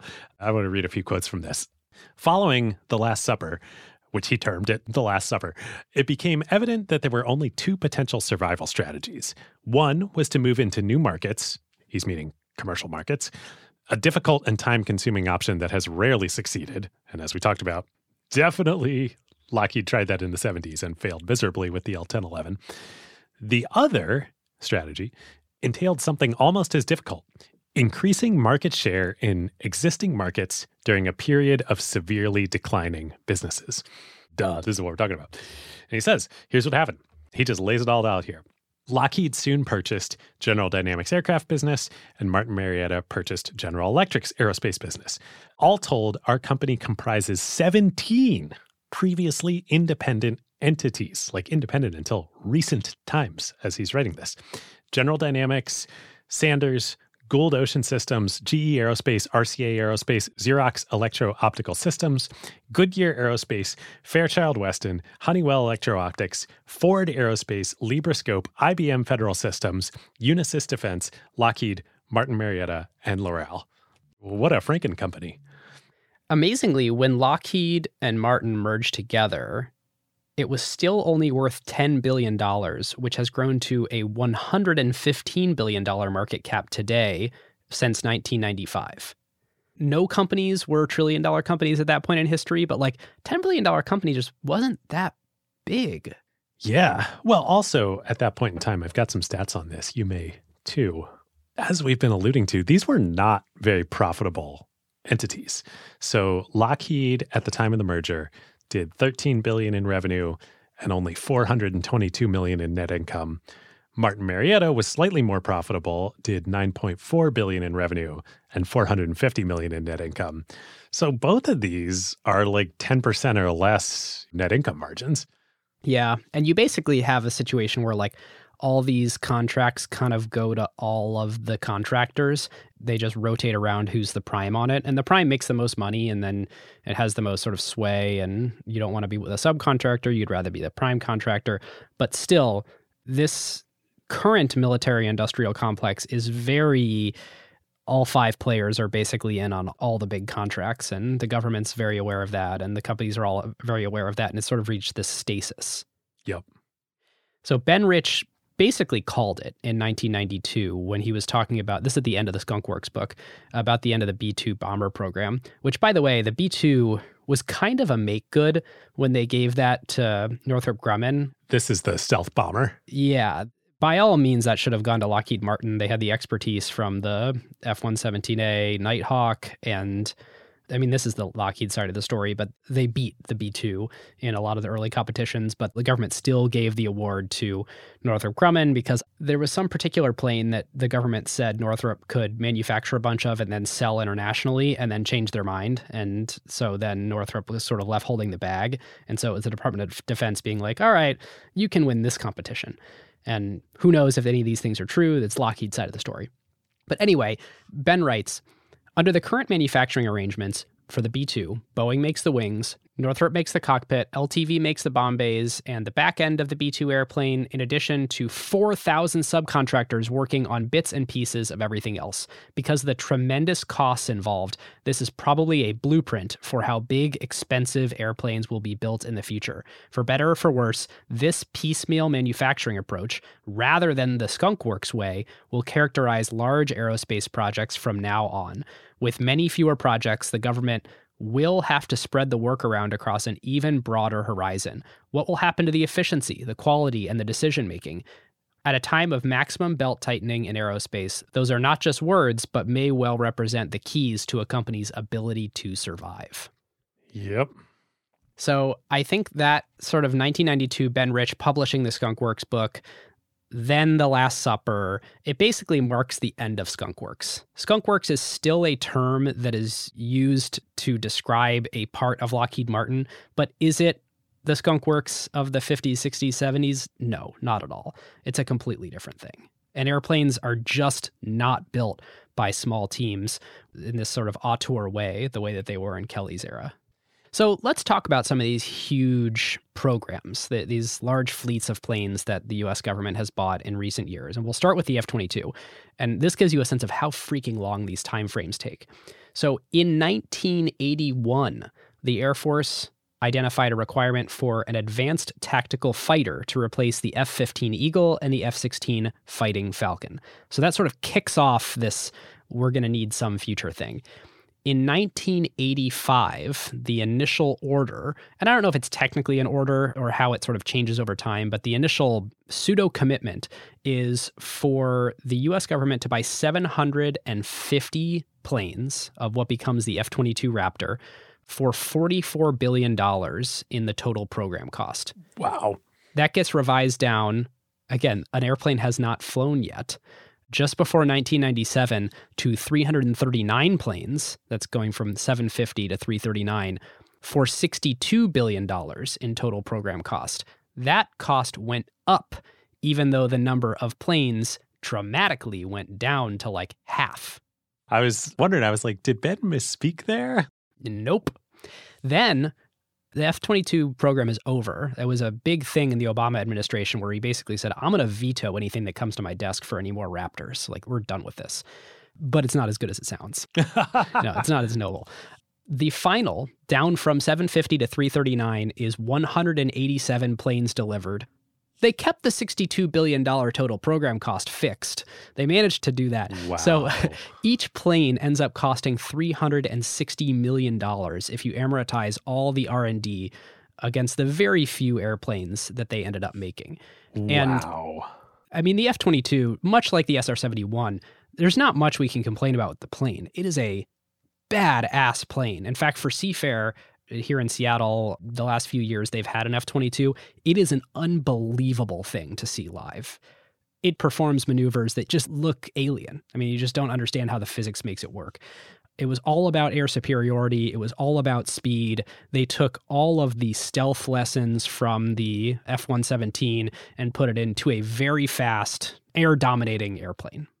So, the stealth fighter, the Nighthawk, was angular and looked like a Super Nintendo Star Fox plane because the computational ability to model it at the time, it wasn't that you needed to have just flat surfaces.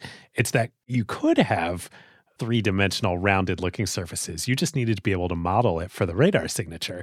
And computers weren't advanced enough at the time to be able mm. to build a 3D modeled version of a radar stealth structure.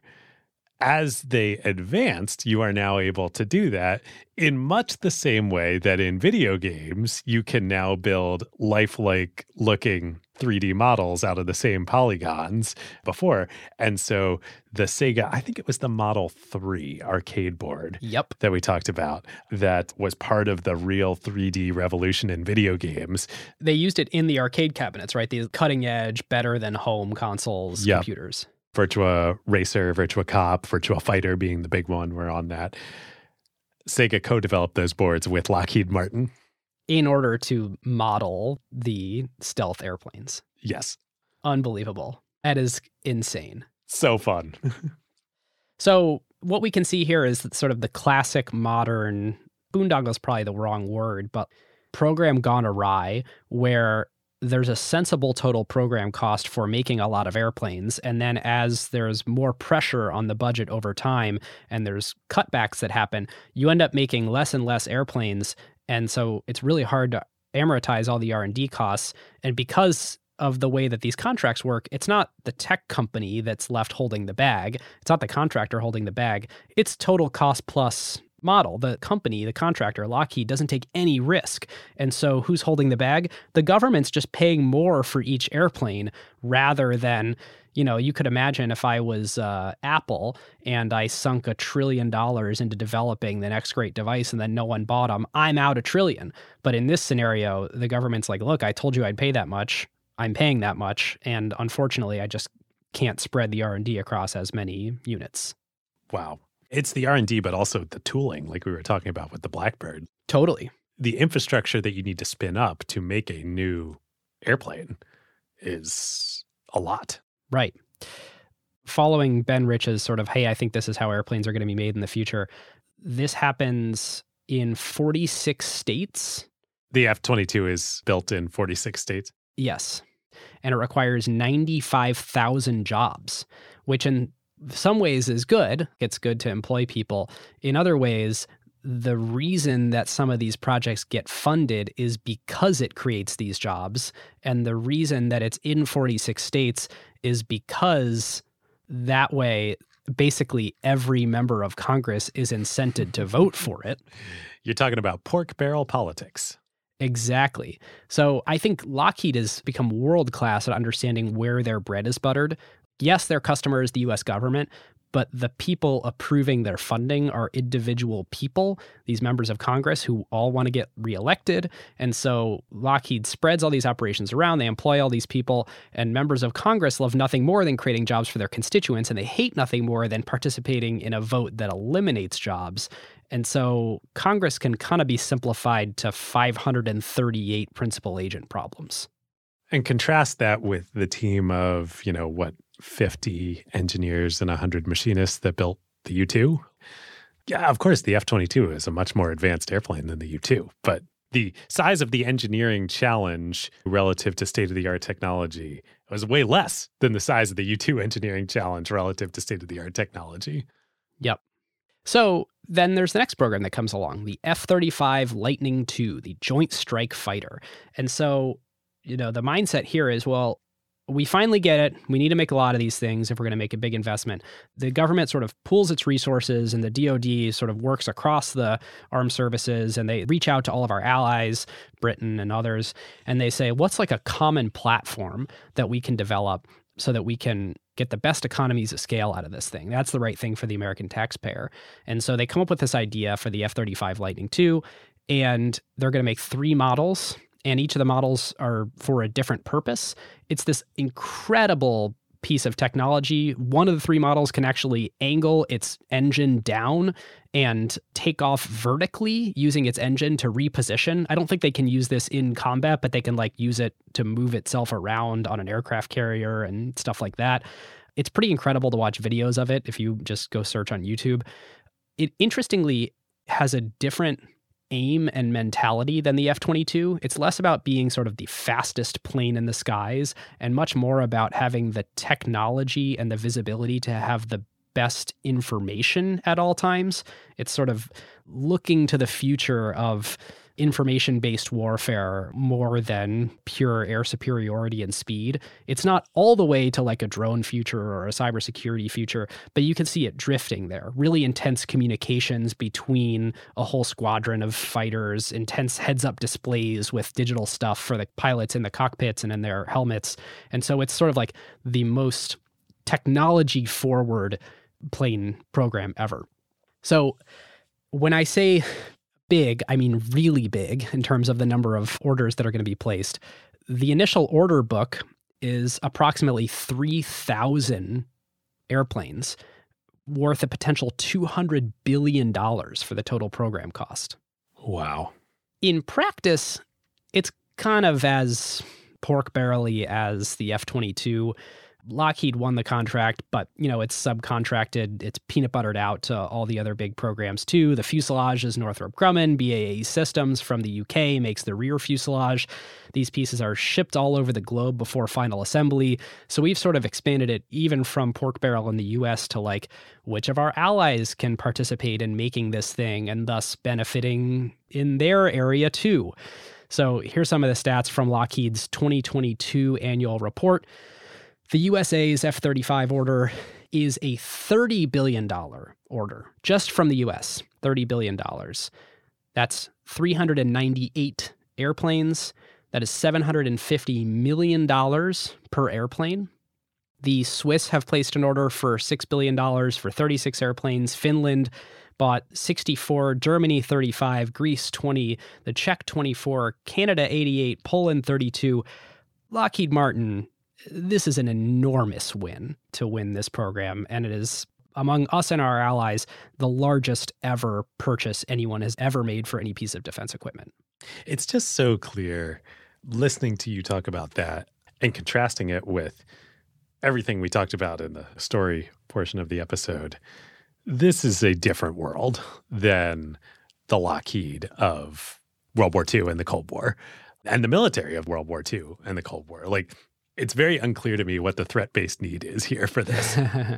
well, yeah, hopefully deterrence. Well, I guess I don't know. I'm not a military strategist, but you know, you mentioned drones. Drones are a thing now, and they're a lot cheaper. Yeah, put a pin in that for the moment. I'll finish rounding out the national defense budget, just to put all this in context of what Lockheed sort of represents here. So, our national defense budget in the United States is $800 billion.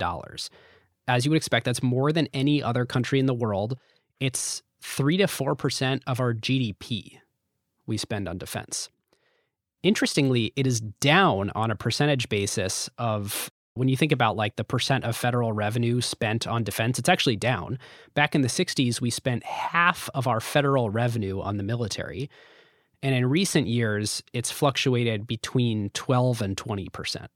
So I think that's a little bit of a counter narrative to people that like to complain about how much money we spend on the military. Well, I guess it is, you know, to the point of consolidation in the Last Supper the government was clear we're going to spend a lot less.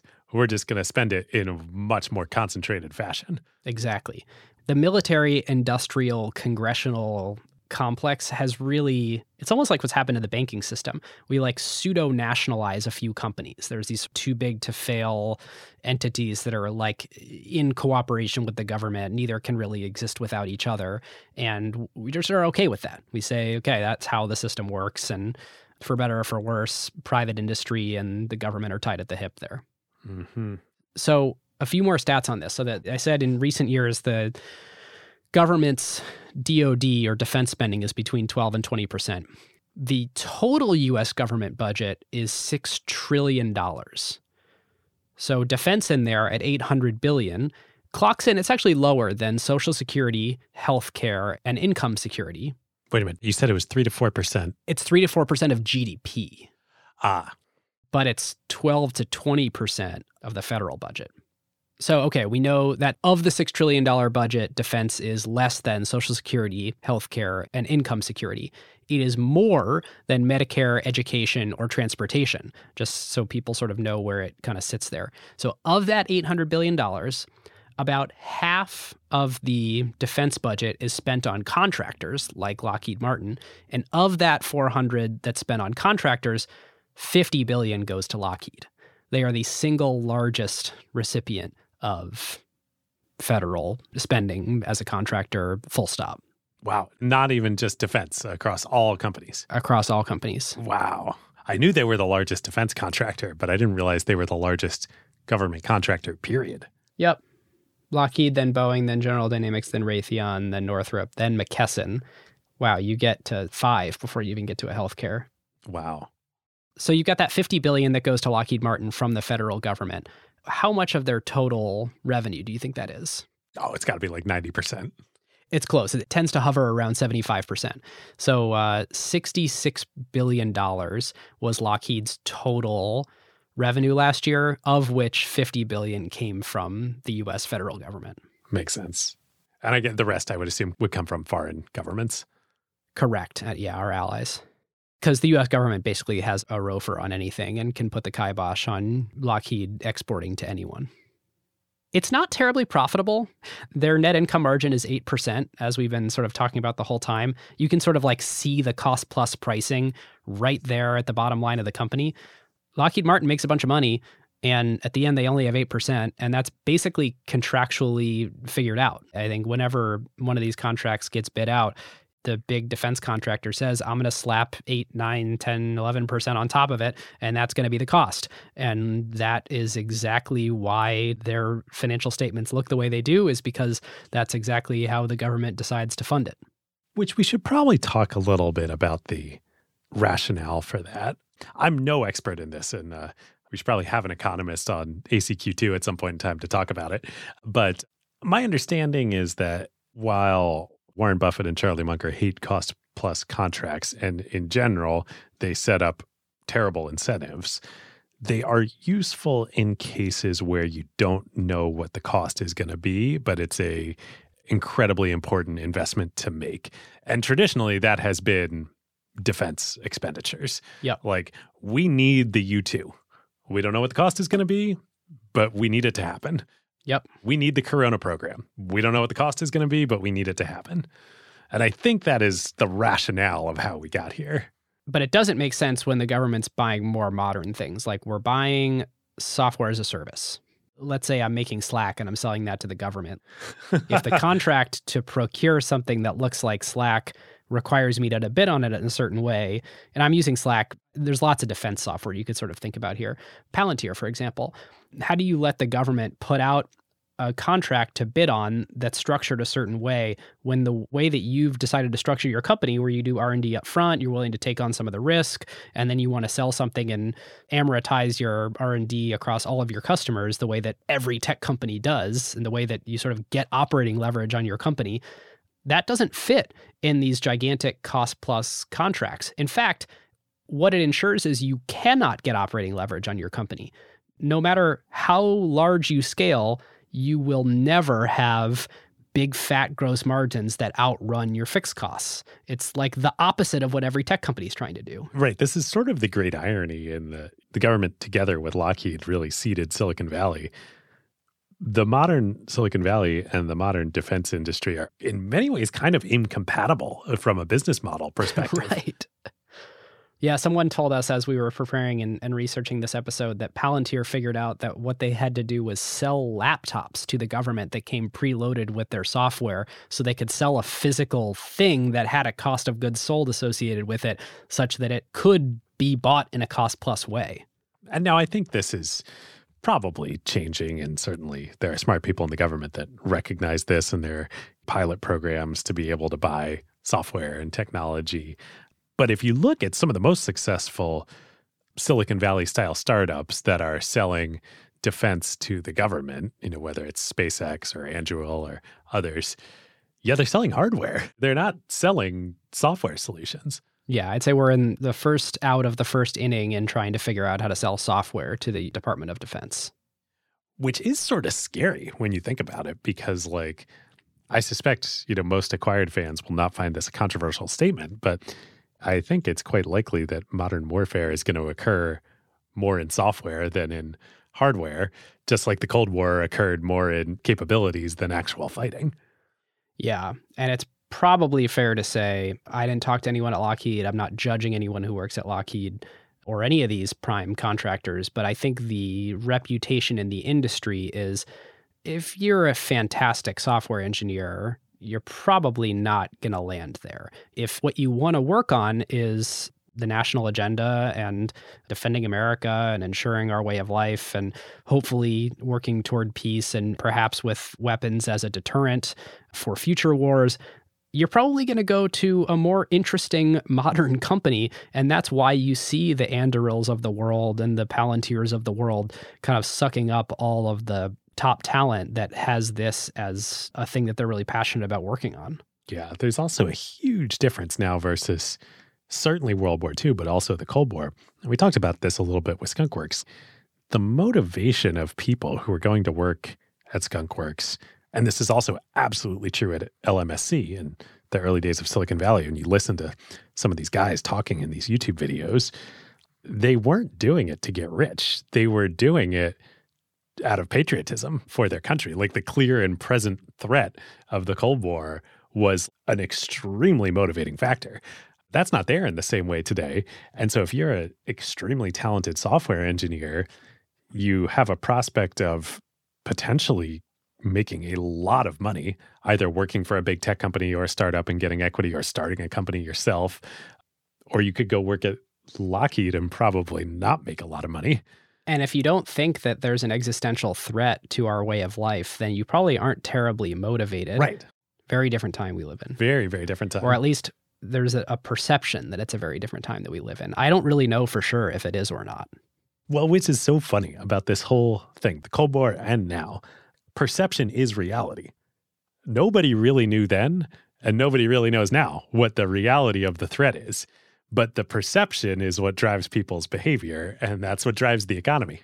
It is in the government's interest for everyone to feel safe and secure. And so you can sort of rise above Maslow's hierarchy and do other stuff with your life and like create, innovate, and live happy, prosperous, enjoyable lives and go to work and do things that aren't for defense and drive the economy forward. It is also in the interest of the country to make everyone a little bit aware of how we have this incredible quality of life in the US. And I don't think we're indexed in that direction even 1%. I think as you talk to people, there's a lot of reasonably oblivious but well intentioned people who are like not willing to give the credence to America's incredible military of why we get to enjoy such charmed lives in this country. And a lot of people that want to like go la da da da da. Okay, it must be safe everywhere now, just like the US. And we live in this amazing, globalized, wonderful world where no one needs to think about the military at all. And you're like, do you live on this planet? I love pacifism too, and I love peace as much as anyone, and that should be the goal. And also, the default state of humans. Technology changes, human nature doesn't. Right. Unfortunately, there's some set of people who want to like come and take your stuff. And in the same way that price is set in a market by the person who is willing to pay the most, the need for security in the world is set by the person who's most willing to come take your stuff. And that's how much defense you need to have in order to stop them from coming and taking your stuff. And hopefully, you don't need to get into armed conflict over it. But I do generally feel that there is a disconnect between people who enjoy the way of life that we have but are unwilling to acknowledge why we have it. And I think that is extremely different today than it was 60 years ago.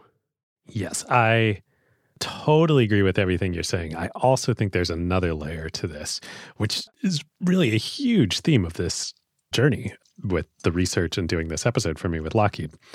And that is the phenomenon of competition and its impact on human behavior, probably for both the Soviet Union and the US, although I'm less equipped to talk about the Soviet Union. The fact of that competition led to tremendous advances for society. I mean, all the things we just talked about, Silicon Valley itself, for God's sakes, wouldn't have existed without this. So there is sort of a rational argument for having an adversary. Technology and society was pushed forward in America by the Cold War and by Lockheed as part of that. Yeah. Well, we've already done a bunch of playbook stuff. So before we get into that formally codified analysis section, let's just talk about real quick the segments of Lockheed Martin today. So people understand like what do they actually do today? Because we've talked about a lot of this stuff.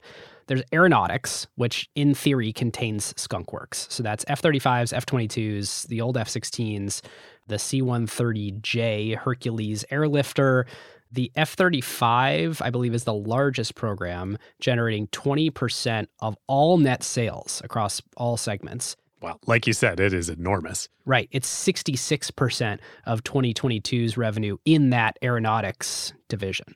So, like, aeronautics equals F 35. There's also missiles and fire control.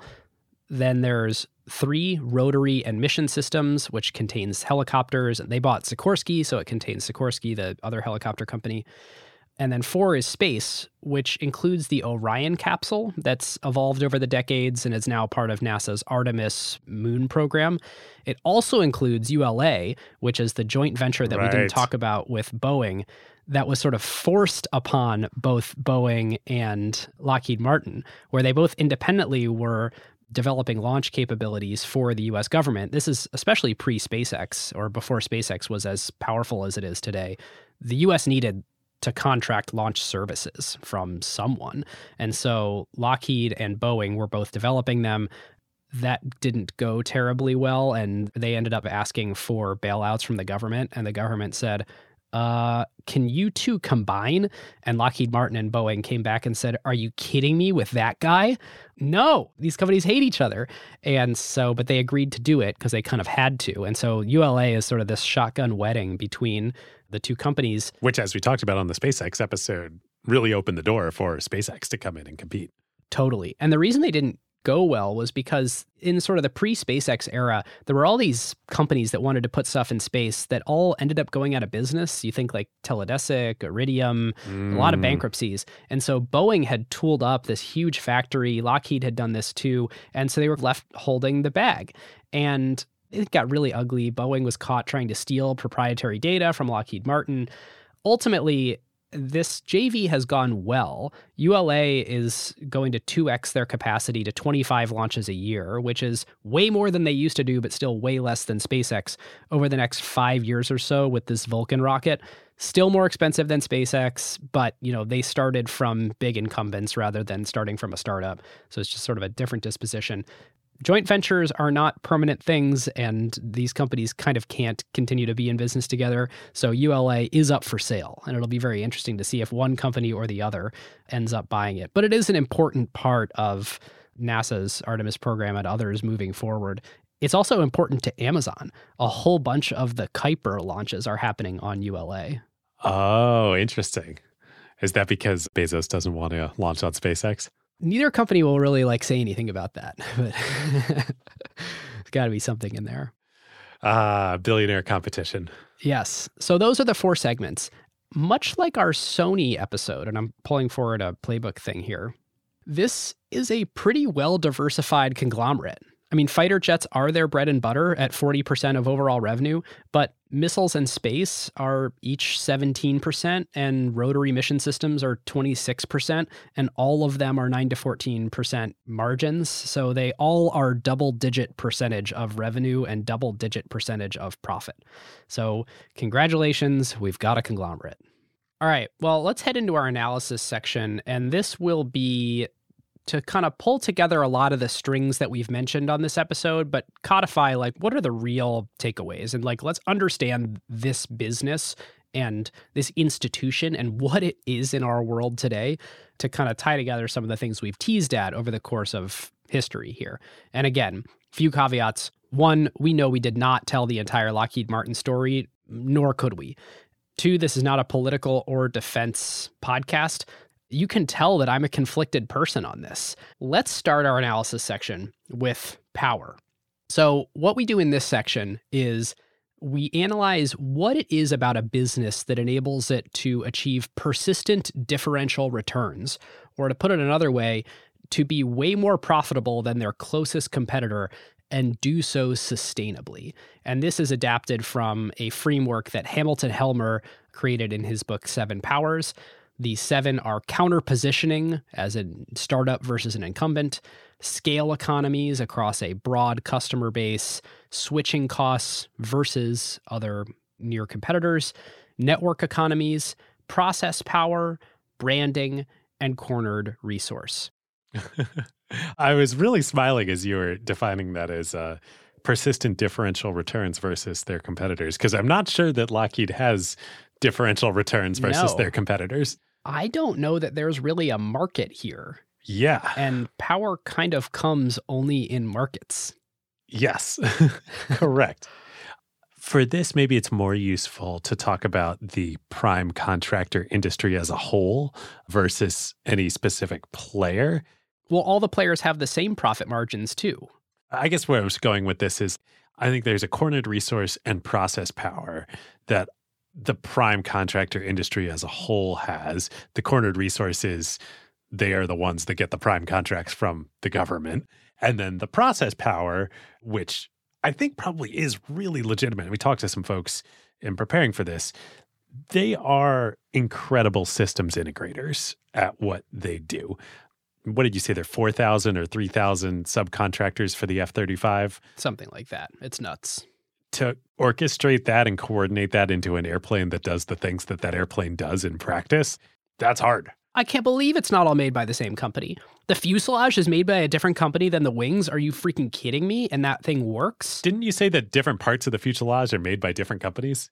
Yes, on different continents. Yeah. There's definitely process power in that. You can't just pick that up out of Lockheed and go put it somewhere else and expect it to function. Right. Yeah, there's a hundred years of know-how and 50 years of very well honed ways of engaging with the customer here. The customer again being the Pentagon. Right. The customer. It's like Big Brother, the customer. I think you're right that we should think about it as the primes versus everyone else. It's really hard to become a new prime. Yep.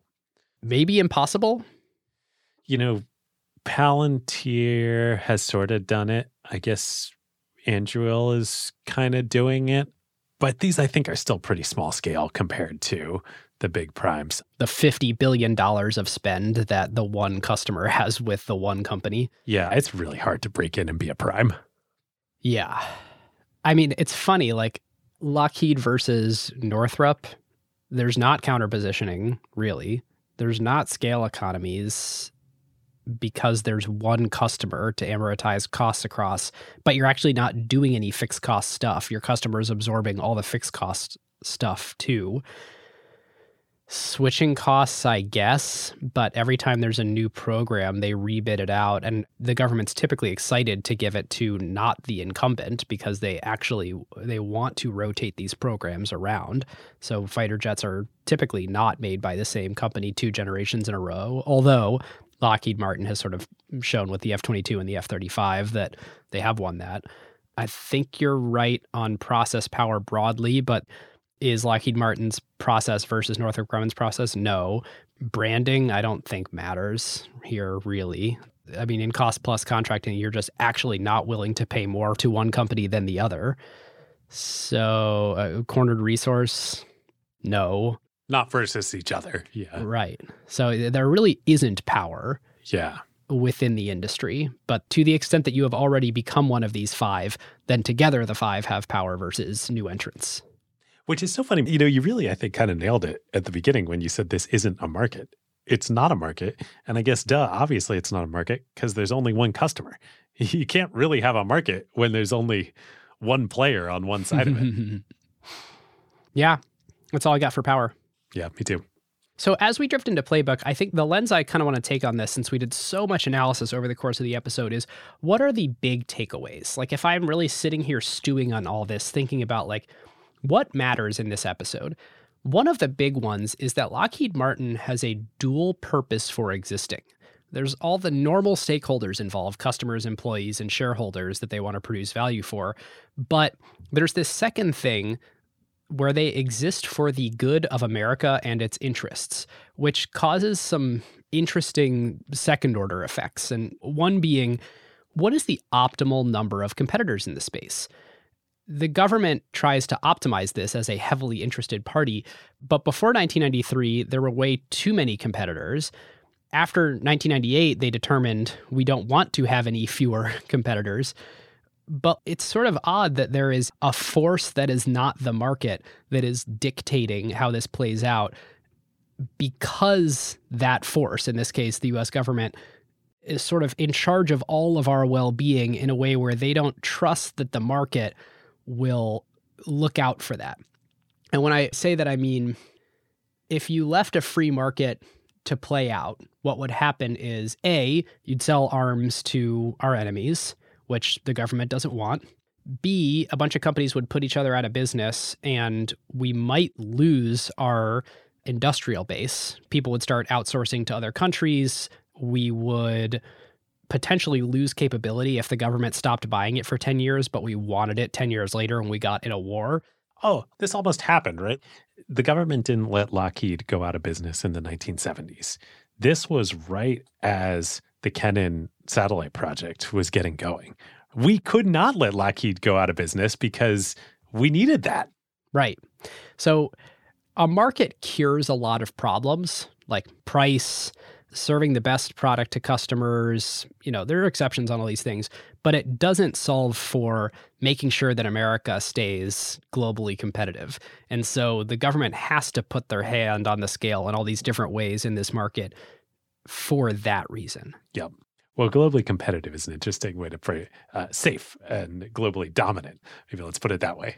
That's probably the right way to put it. I almost feel guilty over and over again on this episode saying in America's national interest or America's national way of life or the American way, because that's gotten so abused over the years to justify offense first moves that may not really have been necessary.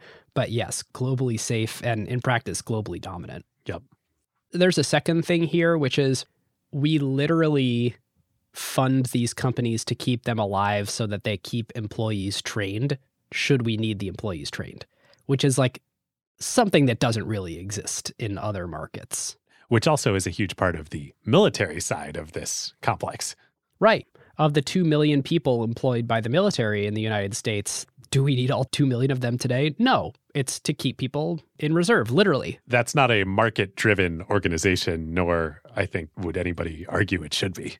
Right. Yeah, this gets into sort of the like arguments for and against the military industrial complex generally. So there's this like, A, keep the industrial base strong. It's good that we have this big spend on industry because like we need to have lots of people employed there and know all this stuff. There's this second one, which is like, it's literally a jobs program where you have Congress people, as we mentioned earlier, voting affirmatively for things because it puts jobs in their state. This is kind of the most pernicious argument of any of them for a pro big military industrial complex. And in particular, in this book that you and I both read, Prophets of War, the book basically just argues that this is all a massive misappropriation of funds and a whole bunch of people acting in their own self interest and not for the country's self interest. It is as far to the side of the the scale of like the military industrial complex is bad and evil uh, is the Prophets of War book. Right. So this is an excerpt from that book. The irony is that almost any other form of spending, from education to healthcare to mass transit to weatherizing buildings, even a tax cut creates more jobs than military spending. And that just falls on deaf ears over and over again with these programs. F-22 in particular as that book points out this like it creates lots of jobs. That argument continues to win the day. This 95000 people are required to build the f-35 it's like ooh good jobs for americans.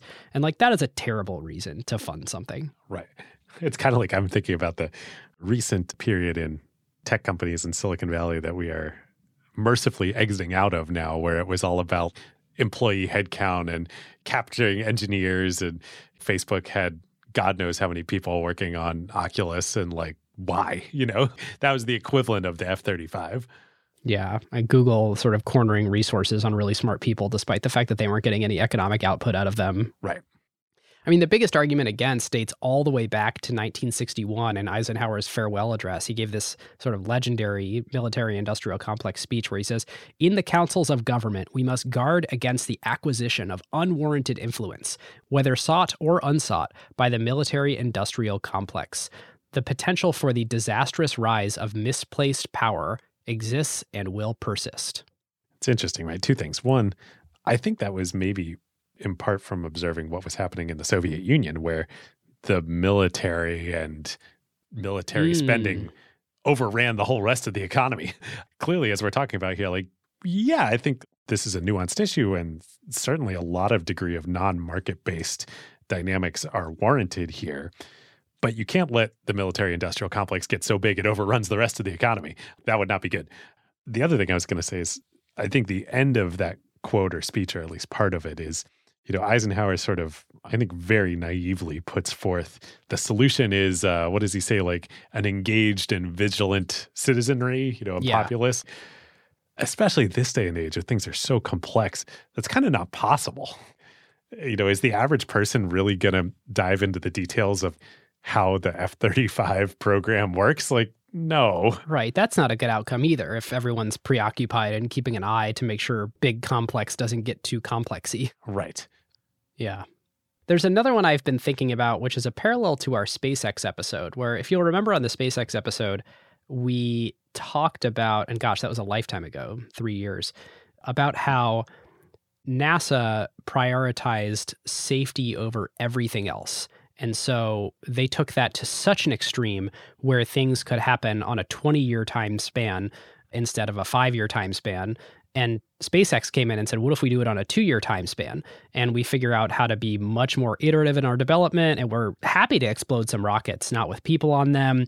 And you sort of take this, again, much more Silicon Valley approach to rapid iteration, testing your own prototypes internally, being okay showing off your failures and gathering data from them. Whereas NASA couldn't do enough calculations before it finally was willing to do something, to let something go to a launch pad. And that would cause extreme delays, massive budget overruns. And at the end of the day, it actually wasn't safer. That's the important thing here. In 130 or whatever it was space shuttle missions, there were two that were tragic loss of life calamities. And so you look at that, you're like, that's actually not a great safety record.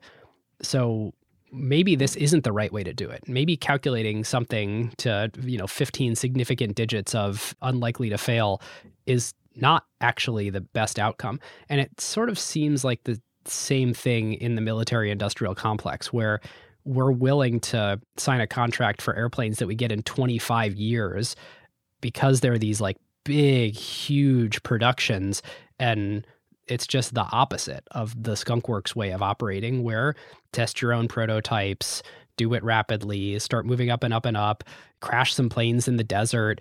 But overall we're going to get to the same outcome much faster on a much lower budget and maybe with equivalent or better safety. A hundred percent. Well i can't think of a better place to talk about and what i think are really like the takeaways for me at least and i hope for many people listening of this episode. And it's really like the heyday, glory days, whatever you want to call it, of Lockheed, both with Skunkworks and LMSC, of how these small Skunkworks type organizations achieved unbelievable, unfathomable things with a small number of people in an unrealistically tight time frame with very constrained resources. And that mindset is certainly not the only way that you can achieve great things, but it's a really damn good way to do it. And that mindset got injected into Silicon Valley by these people, by the military and by Lockheed. And it's just so funny that the military industrial complex has now become the opposite of that, has become like what you're talking about with NASA, again, there's many ways to succeed in different situations, call for different things. But like, if you really need to or want to achieve something great bordering on impossible in a tight bordering on unreasonable time frame, Kelly's 14 laws and LMSC's seven tenets are a pretty damn good way to do it. That's so true. Otherwise, you get to this thing that Norm Augustine said. And I found what you were referring to earlier, I found the specific quote around how unbelievably expensive these things get if you do it the non skunkworks way. And we just move into this larger and larger morass that we're sort of the direction we're basically going in in these 25 year programs. And he says in the year 2054 the entire defense budget will purchase just one aircraft. This aircraft will have to be shared between the air force and the navy three and a half days per week except for leap year when it will be made available to the marines for the extra day. He really is such a character Truly. But the craziest thing is, much like Moore's Law, he accurately predicted the rate at which aircraft prices would continue to grow starting way back in 1983. He actually wasn't far off on the F 35 on sort of his prediction on how expensive it would be on the cost curve. To exactly your point, if you continue at current course and speed, we basically will have only billion dollar airplanes going forward. They'll be made by everybody. There will be no new entrants innovation will happen very slowly. Very slowly. When you look at Lockheed Martin as a business, they're going to do just fine for a long time. No doubt about it. They're an incredibly protected, insulated business with an unbelievably wedded to them customer. And the creative destruction cycle will happen on other frontiers. Yeah. There will be some existential need to create something that these companies are bad at creating and that the US government doesn't know how to buy from them. And the United States will have to figure it out another way. And whether that's cybersecurity or whether that's information warfare or whatever it is, whatever threatens the American way of life, I have pretty high confidence the American government will figure out some way to make sure that we prepare for that issue, whatever that issue is. And it may or may not be from one of these companies. And it's very likely that the skunk works mentality ends up solving more problems for our country, but probably not from the skunk works division of Lockheed Martin. And, you know, I guess what is sort of heartening, at least as an American, is the capability to do this definitely still exists. It just happened with vaccines for the coronavirus. Totally. Yeah. Operation Warp Speed is a great example of rip down all the barriers and figure out how to do something, even if there's some risk. Yeah. You know what? That's a good way to put a threat. Kind of the back to the LMSC tenant number one that we talked about so long ago in the story of focus on a threat based need. I maybe want to evolve some of my comments earlier about competition into that. Competition creates threats. It's not always Mm. competition that leads to a threat. Human beings and organizations tend to perform at their best in response to threats. Otherwise, how are you going to be motivated to go to unreasonable extremes if you're not facing a threat? Yeah. No, I like that nuance. Which is kind of a, you know, to this playbook of like, I certainly don't want to say artificially manufacture threats, but if you're building a company, certainly this exists in startup world. You, you have an implicit existential threat all the time as a startup before you reach cash flow profitability, which is like you got to make payroll and you got to like either get profitable or raise another round of funding or you're done. Yeah, I think you're right. I think we're quickly sort of teasing out there's sort of like two different things here. It's Lockheed Martin exists to ensure the America-ness continues. As we know it today, current course and speed, as protected as it needs to be with the types of protections we need, great. We know where to get that. And I have no doubt that will continue happening.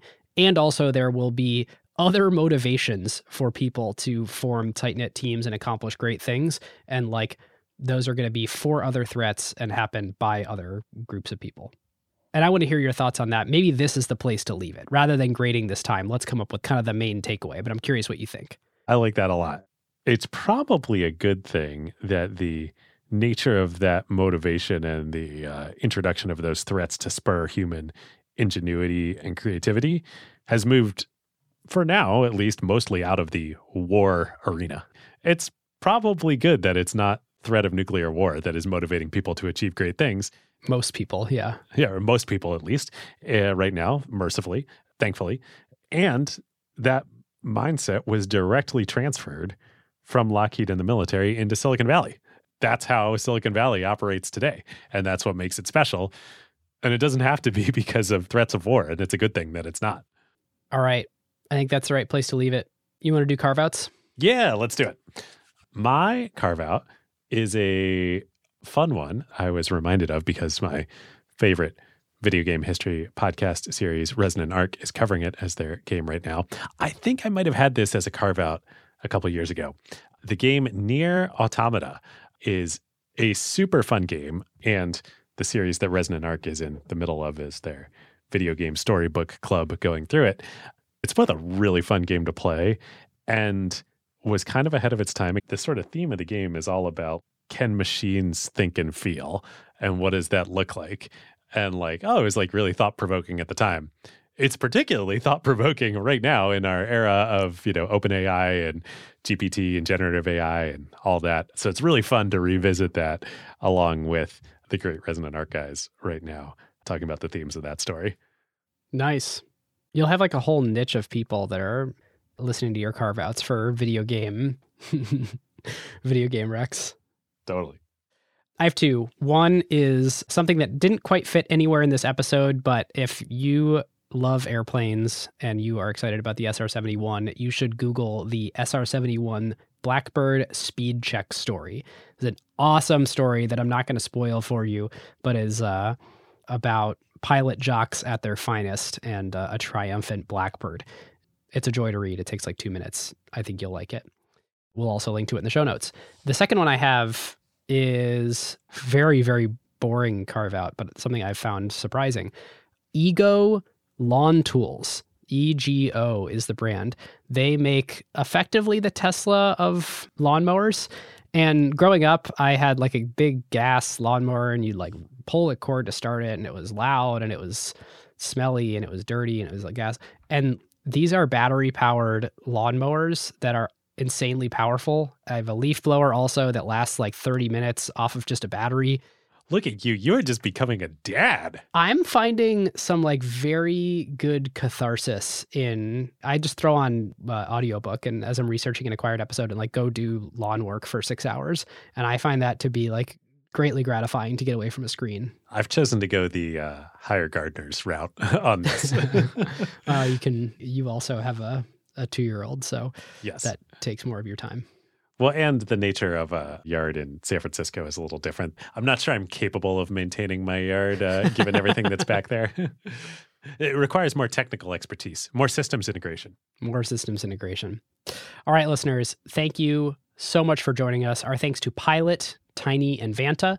You can click the link in the show notes to get the great deals from each of them and learn more about each of their fine, fine products and companies.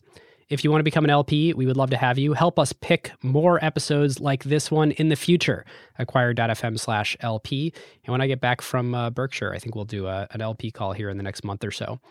You should totally check out ACQ2 if you like hearing us interview other people. I can assure you the next few interviews are going to be Oh, like, they are going to be insane. David and I are in like pinching ourselves that these are happening. Even the ones that are live now, uh, the one we just did with Jake, the one with Avlok from AngelList, the one with David from Retool, fantastic. Kamakshi with her company Samooha, all like really fascinating discussions. All fascinating. And we've got some big ones coming up. Our interview game is about to change, so get excited, subscribe, look up ACQ2 in any podcast player. Now that you're done with this episode, come discuss it with us. Acquired.fm slash Slack. We'd love to have you. And particularly, too, I think there's a good chance with this episode that we'll have a lot of new to acquired folks who are listening. We unexpectedly had that in huge numbers with our LVMH episode. All sorts of new people coming in and experiencing acquired and listening to us for the first time. If you're doing that now, here with this Lockheed episode, definitely go check out some of our other episodes on other industries. And I just want to second what Ben said. Join the Slack and come talk about it with us. We love hearing from people. You know, we're obviously not in the defense industry. We love hearing from people who are. Tell us about your experiences, what it's like, what we got right, what we got wrong, and educate all the rest of us in the community too. Yep. Seriously. All right. With that, listeners, we'll see you next time. We'll see you next time.